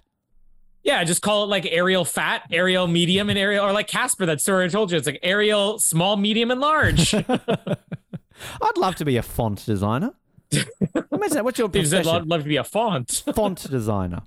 I always, I always love whenever we do any time. Well, like when I would do the the t-shirts that we actually have up on TeePublic, uh, finding the real Mission Impossible font, finding mm. the real Star Wars font. But I love that somehow our Star Wars one, our sand is coarse and rough and irritating, got pulled for copyright infringement. It was like, is it because the dialogue is copyrighted? Can I change a, a word on that? Because the font is free. I, I, know because I downloaded it for free. I also love how some of these fonts, like, obviously can't use the name. So, like, I remember, like, the Survivor font back in the day, Survivor Oz, it wasn't oh, yeah. called, like, Survivor, it was called something else. Um, mm-hmm. But I was that was that was always a fun um, Survivor wiki fact. The font used on the One World logo is Webding 1712 or something. oh, there's my trivia stat for the day. Uh, outside of the fonts, yeah, I think the end of the movie's great. um, uh, I mean, the, the, final race is this is the longest sequence we have, a very longest action sequence in the movie. Uh, it's very extended. This is uh, um, it's still nothing compared to like Mission Impossible's 12 minute long car chases, but uh, still, it, you get all the danger from it. Everything I said earlier, like it's fast cutting, especially with the rain. The rain in these scenes, like um, I've mentioned comparisons a lot throughout this. The movie Ali. Uh, Ali famously ends like the final fight, the Rumble in the Jungle, and then after the bell rings, it starts pouring rain, which in reality never happened. It was such a dramatic thing. Like rain in sports movies, like every sports movie should have like rain at the end. You know, I just want to see the, the athletes wet and cheering and yeah, in slow motion. The one time you can do slow motion here, it's just it's very effective. Uh, let's write the rains in sports films, maybe going forward. Chubby rain. Chubby Rain, uh, you know, if if we do Bowfinger and we can't find another Chubby Rain plot keyword, I'll be so disappointed. Because if, if there's any I'm month looking. we need, we need a, ch- a Chubby Rain month. We uh when Jamie and I got got on Oppenheimer, it uh it just started to rain, and we it like out of nowhere it went from like a couple of drops hit you to like torrential downpour. And Jamie on the way back to the car is like, "This rain's so chubby. It's chubby rain." I'm like, "Yes, there's a reason I married sucker. you. gotcha, suckers. Uh, but anyways, yeah, the uh, the race scene's fantastic, and I, again, like I hadn't seen this movie in ten years, pretty much almost. Uh, I didn't remember exactly how it ended. I remembered that like Hemsworth won it. I remembered that like Daniel Bruhl, you know, pulled out for No safety chubby reasons. rain. Sorry. Oh, There's there cleavage. thick rain? Cheerleading I- squad. Um, no. Is there anything rain related? Raindrop. Uh, Oh, reference to Yeah, Arnold Schwarzenegger. Uh, reference to Tom Fat. Cruise. No. me- medium rain. Severed head. Sexual favor. wow. Uh, but uh, yeah, the um the, the the the way that it happens where it pulls out so quickly because like you're preconditioned when you watch these sports films that this is always going to happen. And I, I even go back to Top Gun, treating Top Gun as a sports film. You have the guy who's shaken by his poor performance uh, and the accident or whatever. And this is the talk to me goose scene. You know, he gets out there, he's on the first lap, and he's like, uh, I don't know about this. Uh, Top Gun Maverick had the talk to me dad moment, right? Like every movie has this. Driven even has it. That's where the, the humming scene comes from in Driven. Dumb. Uh, Days of Thunder had the exact same thing. Like you're so used to this, so you expect it to be more dramatic. And then there's something about it that I just love that he basically gets on the track and then he's like, "No, I'm done."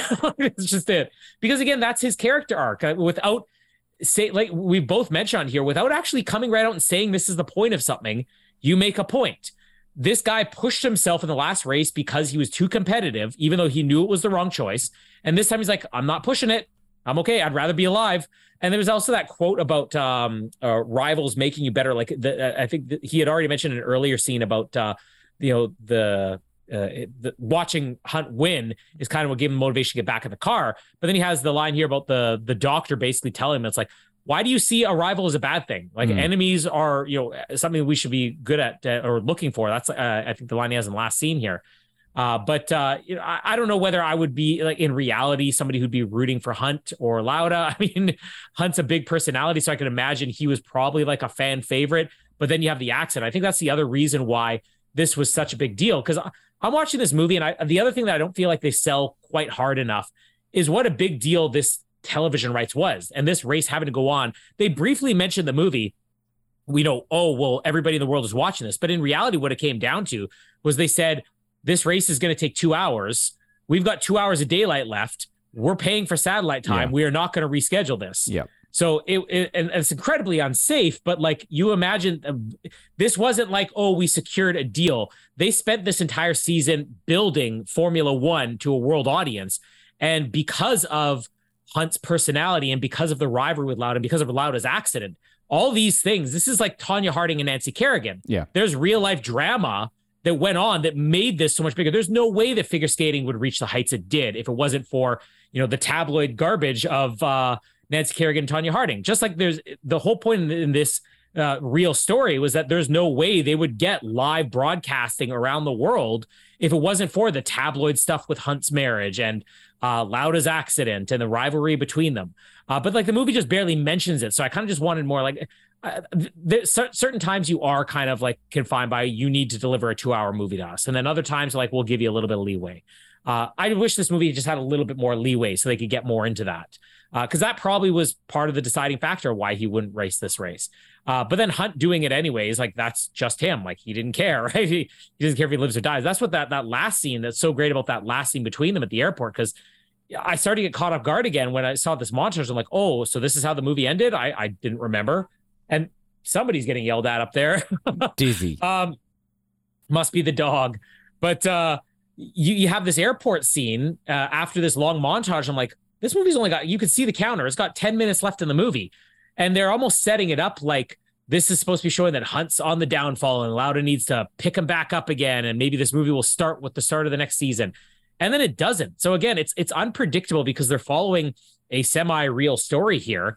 But I think this is where they they didn't want to for the dead guy, they didn't want to end on a disparaging note and be like he fell into becoming an alcoholic. So they kind of find a way not to endorse his behavior here, but to show this guy was happy one and done, you know? Yeah. And that's where I think I actually, even though this ending, it sort of starts with the the airport scene where you're like, where are they going with this? Like they don't have enough time to redeem a character. And in the end, it's like it's not about redeeming it. It's kind of just about like how you want to live. He's like, as far as I'm concerned, I've got one life to live. I'm gonna enjoy it. I've already won. All I could do now is win a second time. What does that matter? You know, and the two guys just were completely polar opposite views on life, you know, uh, and it's kind of a nice way to end it whether it be the way that they drive or the way these guys choose to live their life afterwards, the movie kind of presents as like neither of them are actually wrong. They're just two very different people. And you know, uh, it's it's different because if you do read up on the real story, this looks like a downer ending for Hemsworth. Like, oh, so this is where his problem started. But then the way that the movie kind of tricks you in this final scene to being like, no, this is just the way he wanted to. He wanted to live as a champion for you know one month or whatever. It, it just it's it's different. Um, another movie that this actually reminds me of, especially with the ending, is uh, Chariots of Fire, which I don't think you you've never seen Chariots of Fire. I mean, not yet, not yet. Yeah, I mean, s- similar, completely different sports, but you know, Chariots of Fire, you know, the the two greatest Olympic athletes of their time, this rivalry where they were so dedicated to beating each other. And um, you know, the, there's a big showdown. They both train for the Olympics, and in the end, they don't even end up actually competing against each other. And it's similar with this. That's what's sort of interesting is that this is a movie about a rivalry where I don't, as far as I can tell, there was never really a race except for ones that may have just been glossed over in the movie where it was like Hunt one, Lauda two, Lauda one, Hunt two. Like even in the documentary when they kind of run through, they'll run through the statistics. There's so many points. So every time Lauda would win, Hunt would be further back or maybe not getting any points at all. And same with the other way around. And another thing that I feel like it would be interesting to maybe go a little deeper on in this movie, this was a rivalry where these two guys never actually faced off against each other. In a way that kind of just gives it more mystery, you know? Like I could imagine people in 1976 watching this in real life, maybe being disappointed, oh, we never got the Hunt Lauda showdown. But it's like, but sometimes that can actually be more dramatic. Yeah, it, it can happen in Formula One. Like going back to your Canadian driver that won in 1997. Um, I mean, famous, very famous. You could do a movie on that season because there was a very famous incident at the end between him and Michael Schumacher and how ultimately Villeneuve won the championship. But they famously never shared a podium that season. So, you know, the podium is obviously the top three. And that's very rare that the two main championship rivals do not share at least one podium throughout the season. Um, and even looking here at how, yeah, that the actual season played out. Niki Lauda, actually, I'll correct myself, only missed two races after that injury. Wow. Insane. Uh, having said that, back then Formula One races were spread out a lot more. Um, like mm. nowadays, you know, yeah, because it's like he spent a month in the hospital. They say. Yeah, nowadays, like for example, the Hungarian Grand Prix this weekend, and then next weekend we'll be in Belgium. So like, there's literally two races in like mm. two consecutive weekends. Um, but yeah, so they actually only shared the podium. It looks that season three times. Um, in South Africa, uh, Lauda was first, Hunt was second. In Spain, Hunt was first, Lauda was second and in America, Hunt was first, Lauda was third. So and Spain's the only one they actually show in the movie, and I think yeah, it's brief. Exactly. Um, so it, it can happen. It's rare, but it um it can happen. I I think you keep talking about Chariots of Fire. I think uh, we were meant to do it, weren't we, for um Tokyo? We were going to do an Olympics month. Mm-hmm. Uh, I know we sort of did Winter Olympics month back in the day, but yeah. um, I think next year we should do that. We should do yeah what Chariots of Fire, uh, the Atlanta bombing movie which is not really an Olympic movie, I guess, but it kind of is. It starts around the Olympics. Um, uh, the Jesse Owens movie Race, that's a good one. Yeah, and then there's um, I know it's a winter movie, but they did film that movie during the 28 that love story. Uh, I don't think it's a comedy, but that drama that they the IOC granted them permission to film during the Pyeongchang Olympics, which I do have. Um, and there's that other, oh. well, there's that other one. Yeah. Anyway, there's a few with the Canadian swimmer doing her acting debut as a swimmer. Yeah, yeah. There's there's a few out there. Um, so I think next year. Uh, we'll probably have to record that one early, Con, because I'll be in Paris. So you know, can, God, uh, how am I going to France? I, I'm not meant to like that country. Um, so this movie was uh, well received. It uh, has an 88% on Rotten Tomatoes, 7.5 out of 10 average. The consensus saying a sleek, slick, well oiled machine rushes a finely crafted sports drama with exhilarating race sequences and strong performances from Chris Hemsworth and Daniel Brühl. They gave Chris Hemsworth pro- uh, plaudits there. That's good. Um, the uh, Nick, do they actually have anything here from actual reviewers? Not really. They've got Niki Lauda first saw the pre screening of the unedited footage. He considered himself to be portrayed too negatively. This changed the day he saw the film when Bernie Ecclestone, who I've mentioned before, uh, told him how much he liked it. Loudy, Loud, Loudy, Lauda was pleased with the overall look of the film. He was quoted as saying, "When I f- saw it the first time, I was impressed. There was no Hollywood changes or things changed a little bit Hollywood like. It was very accurate, and this really surprised me very positively. It always makes you feel good, right, when you actually hear the real person talk about it positively. Um, I mean, uh, let's bring up Patch Adams again because that's apparently the mo of this month. But uh, the real Patch Adams is basically always trashed the Yeah. Patch Adams film, saying like this is pretty much bullshit. Um, and there are other ones that kind of will do that as well. But um, yeah, like I, I like it when they come out and say that. Uh, in terms of accolades, I mean, it did Golden Globes. It got a Best Picture nomination and a Best Supporting Actor for Daniel Brühl. That's kind of the major ones. The Australian International Film Awards, we nominated it for Best Film. Uh, it won the Boston Society of Film Critics for Best Editing. It won Best Editing in the British Academy Awards. Didn't even get an Oscar nom- nomination for Best Editing, believe it or not. Got Um, zero Oscar nominations. no, right? not a single award, uh, a nomination. Daniel Brühl won the Virtuoso Award for the Santa Barbara International Film Festival. We've got a bunch of Satellite Award nominations. Isn't Satellite the uh, Science Fiction Awards? Uh, Uh, that's Saturn. Saturn. Oh, okay. Wrong ones. Um, SAG. SAG. Got a couple of SAG awards. for- Yeah, Dan Brühl, Dan Brühl got one, and uh, Stunt Performance got one as well. So just looking that year though, um, so for the Golden Globes, uh, Jared Leto won that year for Dallas Buyers Club. Also up that That's year. one they want to take back. Michael Fassbender, Bradley Cooper, and Barkhad Abdi. Oh, the Captain Oh, Phillips Captain dude. Phillips, Love that guy. I'm the captain now. Uh, and for best drama, 12 Years a Slave won that year against Captain Phillips, Gravity, and Philomena. Uh, and then the Oscars, so yeah, 12 Years a Slave won that year. So this is what a, a field of 10 again, is it? So I've only seen one of these films. I've seen Captain Phillips, uh, American Hustle, never seen. Dallas Buyers Club, Gravity, Her, Nebraska, Philomena, and The Wolf of Wall Street. Said 12 Years Oh. a Slave won. And then the You got a lot of very average movies in like 12 Years a Slave. I mean, the reputation almost immediately after the movie came out is like, oh, that movie was okay. And like to me, I hate Wolf of Wall Street. Uh, Dallas Buyers Club's a better movie than Jared Leto's performance. I mean, Jared Leto's performance is like nine minutes in that movie. And nowadays, people are like, oh, this is that whole thing about, oh, you can't have a straight man playing a transgender man. So, I mean, if, they had a do over, I guarantee that Daniel Bruhl would have gotten a nomination over Leto. And Rush should have got a Best Picture nod, do you think? I think when looking at this field, yeah, there's too many movies. Like I would say, Strike the Wolf of Wall Street. That movie's garbage as far as I'm concerned. What Um, but- editing that year, actually, I'd be intrigued to see in Oh, terms yeah. of uh, what editing got done. I'll pull that in a second. So, yeah, acting wise, Jared Leto won, Barkhad Abdi, Bradley Cooper, Michael Fassbender, and Jonah Hill got an I always forget Jonah Hill's an Academy Award Mm. Uh, Ellen hosted the Oscars that year. I'm sure they'd change that again too, wouldn't they? Um, I like Ellen. Who cares if she's a bitch? I'm a bitch, so who cares? Uh, best film editing went to Gravity. Uh, also nominated Oh, Am- American Hustle, Captain Phillips, Dallas Buyers Club, and 12 Years a Slave. I mean, were they like editing movies? Um, I mean, I guess they were edited, but I mean, you know, I hope they were edited. Um, but yeah, I robbed. No, no Oscar love at all for this film. Not even a nomination for or anything. sound. Like, I mean, get Yeah. I get Gravity and Captain Phillips being nominated and all those, but like you have sound and sound mixing, and it doesn't get a nomination for either. Yeah, crazy. Uh, I'll do box office before we do plot keywords and everything. So overall, again, it wasn't a hugely massive film in terms of uh, money. I don't think this was ever touted as like a blockbuster. I think a lot of people kind of didn't really see this film.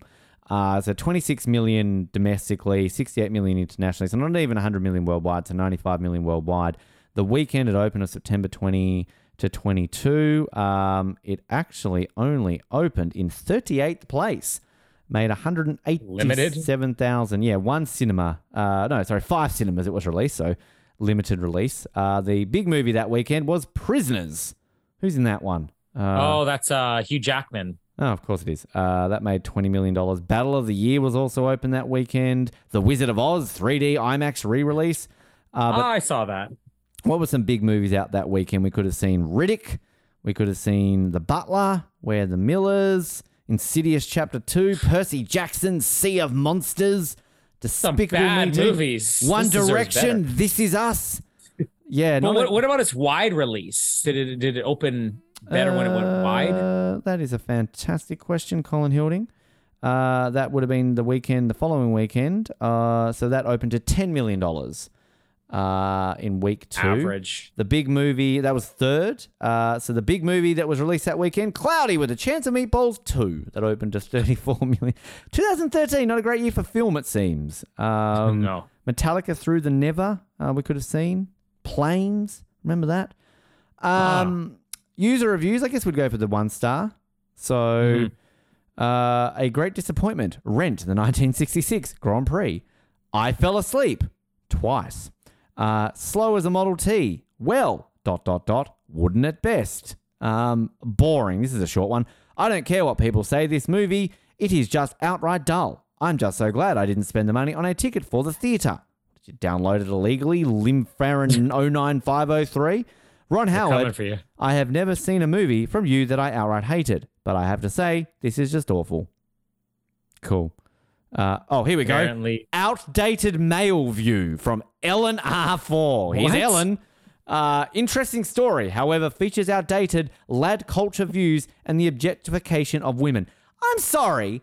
That's kind of the point of showcasing that period of time. That, like, I'm not condoning that, but that's what it was in the 70s. That's If what it- James Hunt this was. is the see. This is the problem. Like you make a movie and you say, "Oh, it objectifies women," but then if you make a movie and you don't do that, you're like, "Oh, but in the real time period, women were objectified." yeah, it's like And at the same time, Daniel Bruhl is anything but objectifying Oh, women in this movie. It's the James Hunt character. I mean, like, there's no, I know that, but like you're presenting two different sides. the the footage at the end where you see like uh, James Hunt posing with like naked women, like those images circulate to this day of like actual Oh, ads yeah. with him with two naked women beside him. Like that, was, and it's also kind of like the reputation of Formula One as well. Like you're not going to Mm-hmm. make a movie about the Nazis and not show them killing Jewish people. Like what, are- what are Yeah. they going to turn around and say? Like, oh, the Nazis, this is an anti-Semitism movie. Like what? this is disgusting. Like it's historically accurate. Unfortunately, this was what history was and showcased time in the 70s. No, it's Mm. not appropriate. No, it doesn't hold up well, but it's accurately showing what society was like in that day. Get out of it, Ellen R4. Um, plot keywords. um, number one, funnily enough, is Formula One. I actually just want to say, I'm sure you got Drive to Survive as number one for Formula One. No, Rush is number one. Formula One Drive to Survive is number two. Grand Prix number three, and Senna number four. Uh, and then I also love Formula One as in the actual sport. Um, is number five. the sport is a film. like on IMDb, they have listed Formula One as like a title. Um, what else do we have on here? Uh, the, the that is the top one. The lowest one is reference to Richard Burton month. what could we do for reference to Richard Burton month? We could do La La Land, Rush, In Bruges, in how do you say that movie?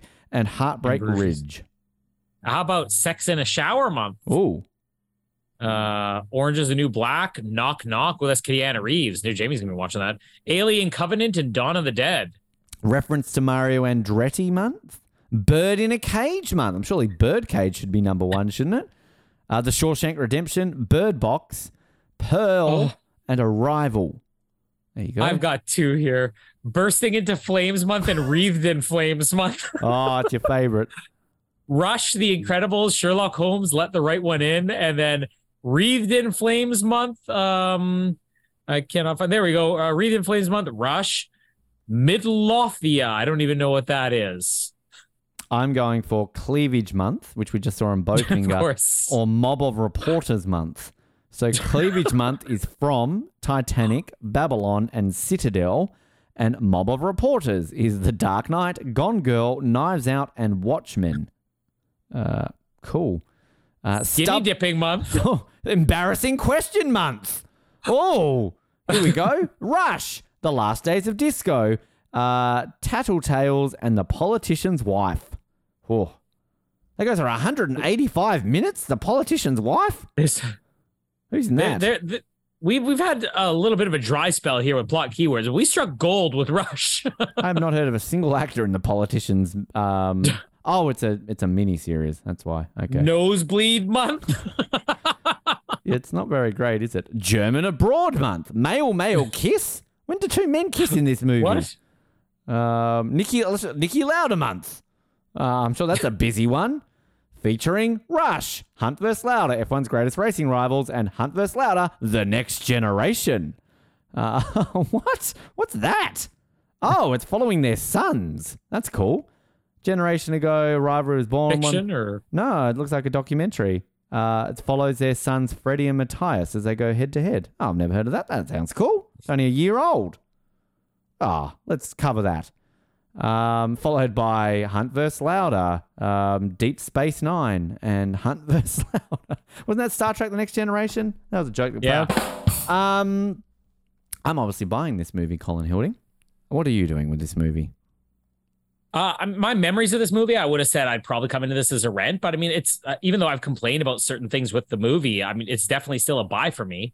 I feel like this could have been like an enthusiastic buy with a couple of minor adjustments, but uh, it's more enjoyable than I remembered. You know, maybe not necessarily.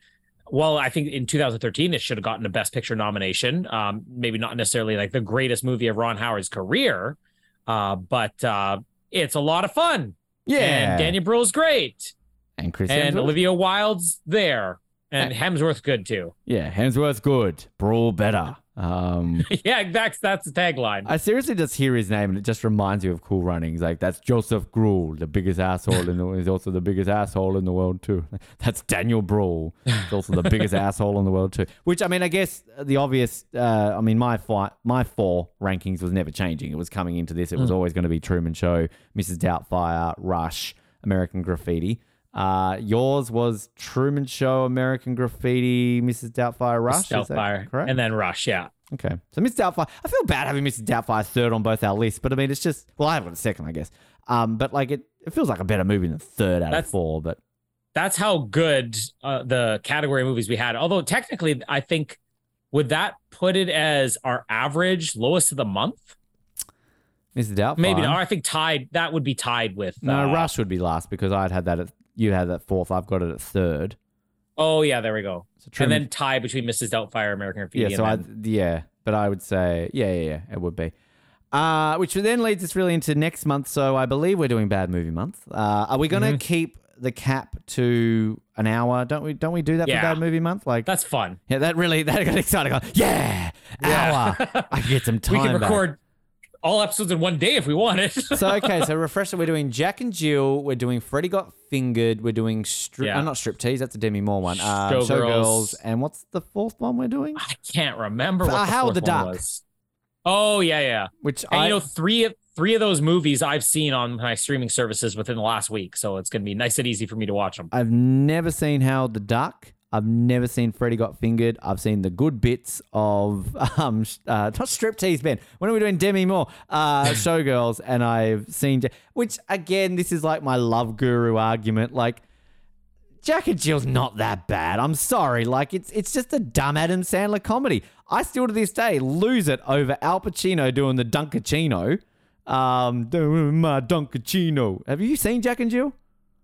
I've seen parts of it. I never sat through the whole thing. What I saw didn't impress me, but it also didn't like appall me. So I- yeah, yeah, it's one of these ones where it's like, okay, I can see it's a bad film. It's like The Love Guru. Like, okay, I can see why mm. people don't like, but it's not like the emoji movie levels of bad or like like whatever. Like, I just something about it. I watch it. I'm like, I like this movie. It's like you don't mess with the Zohan is one of my random favorite Adam Sandler movies that also gets shit upon. But like sometimes you just need a dumb comedy that's just so stupid that it's just like enjoyable at the same time. So I'm all on board for the Jack. Who's who's hosting what? Do you want to do Jack and Jill or? uh, I mean, I'll host whatever's first. We should decide what the order is. we do Jack and Jill Howard the first. Duck's. Howard the Duck's the only one I've seen. Um, so I don't know. Do we want to go Jack? We should probably split up Jack and Jill and Freddy got fingered. Okay, so, so I think we go Jack and Jill. You host it, then we do um, Showgirls. I'll host it. You do Howard the Yeah. Duck, and then I'll do Freddy Got Fingered. We'll do Freddy Got Fingered last. right? Does that work? Perfect. I don't think you want to do a movie about sex and boobs. You'd be like, and then this woman takes her Canadian clothes off. What's all last. that? Um, have you seen Freddy Got Fingered? No, never seen it. And I love Tom Green up until that when I saw the reviews for it, I'm like, oh, I don't think I'll be checking this out. We were talking about him in the office the other day because we were just um, we were talking about was it the Chad? No, the Chad was great. The Charlie's Angels. You haven't seen Charlie's Angels, have you? Um, The only bit I know from Tom Green is that sausage bit where he's got all the sausages and he's like, "Who wants my sausage? Sausage, sausage, sausage." It's like a famous scene I've- that always shows is like sausages dangling from the ceiling and he's playing a keyboard Yeah. and like Rip Torn walks in. I think Rip Torn's in the movie, isn't he? So fucking. I'm more excited to talk about Tom Green because, like, I know he became really big outside of Canada, but I was watching him when his show looked like public access. You know, that's how long I was following Tom Green. Like, I remember it was like one o'clock in the morning, his show would air on like Saturday nights or Sunday nights or something like that. And he had an audience of like 15 people there. It was super low budget. I'm just like, this is the most brilliant thing I've ever seen. And then it exploded and Freddy Got Fingered came out and then nobody watched him anymore. But did he get big off Charlie's Angels or was he famous before that? I think he was fa- he was very famous before that. He Right. got into Charlie's Angels just because of how big he had gotten. Right. Okay. We're gonna do Charlie's Angels. You- would enjoy Charlie's Angels. I, I definitely think you. At least the first one. Second one, eh, um, it's okay. Uh, but tune in for that. Also, Nip Tucker 23 in Union. That's out. Colin loved it. Uh, he loved every second of it. Uh, we also have 24 coverage. Uh, it's Barbieheimer week. Now, Colin's seen Yeah. both of them at the time of recording this. I'm hopefully going to find five minutes during the midst of a Women's World Cup to kind of get a life to go see some things. So uh, hopefully we're going to see those. Can okay, without spoiling anything on your opinions or anything, can you give us a a teaser? Are we doing these together? Like, are we going to like? I don't know. I'm debating about that. Um, it would almost be fun to do it together because that's what this has sort of become. Uh, but they- they are very opposite movies, but I actually had some very similar opinions on them. So it'll be interesting to talk about together if we did do that. I did see the fan made trailer for Barbieheimer, which is pretty clever. so um, yes, but Florence Pugh's boobs. Uh, do you see Margot Robbie's boobs at all?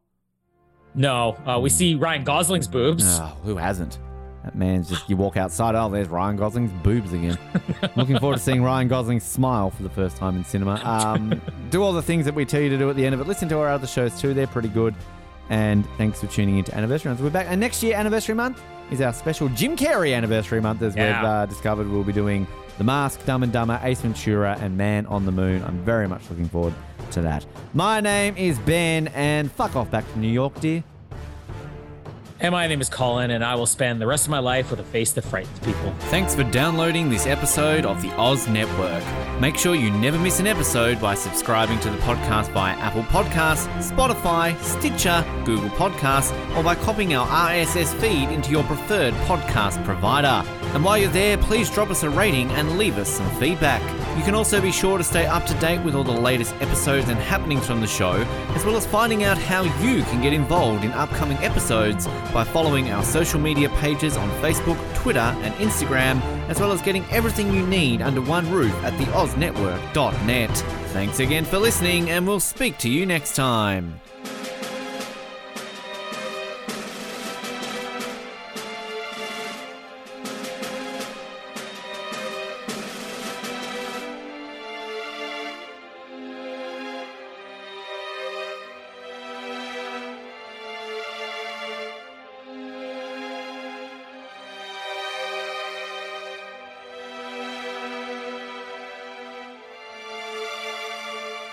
Like exclusive stuff? Yes, sir. Do you like having access to your favorite podcast hosts in a way like never before? Yeah, absolutely. Do you wish you had access to our old Survivor Oz episodes that you can't find anywhere else online? Oh, yeah! If you answered yes to one, two, or all of those questions, then get excited because the Oz Network is now on Patreon. That's right, your favorite podcast has jumped on the Patreon bandwagon to enable a better listening experience for you, our listener. For more details, simply head to www.patreon.com forward slash Oz Network, where you can sign up for as little as $3 a month. It'll be the best decision you make since that last bad one you made.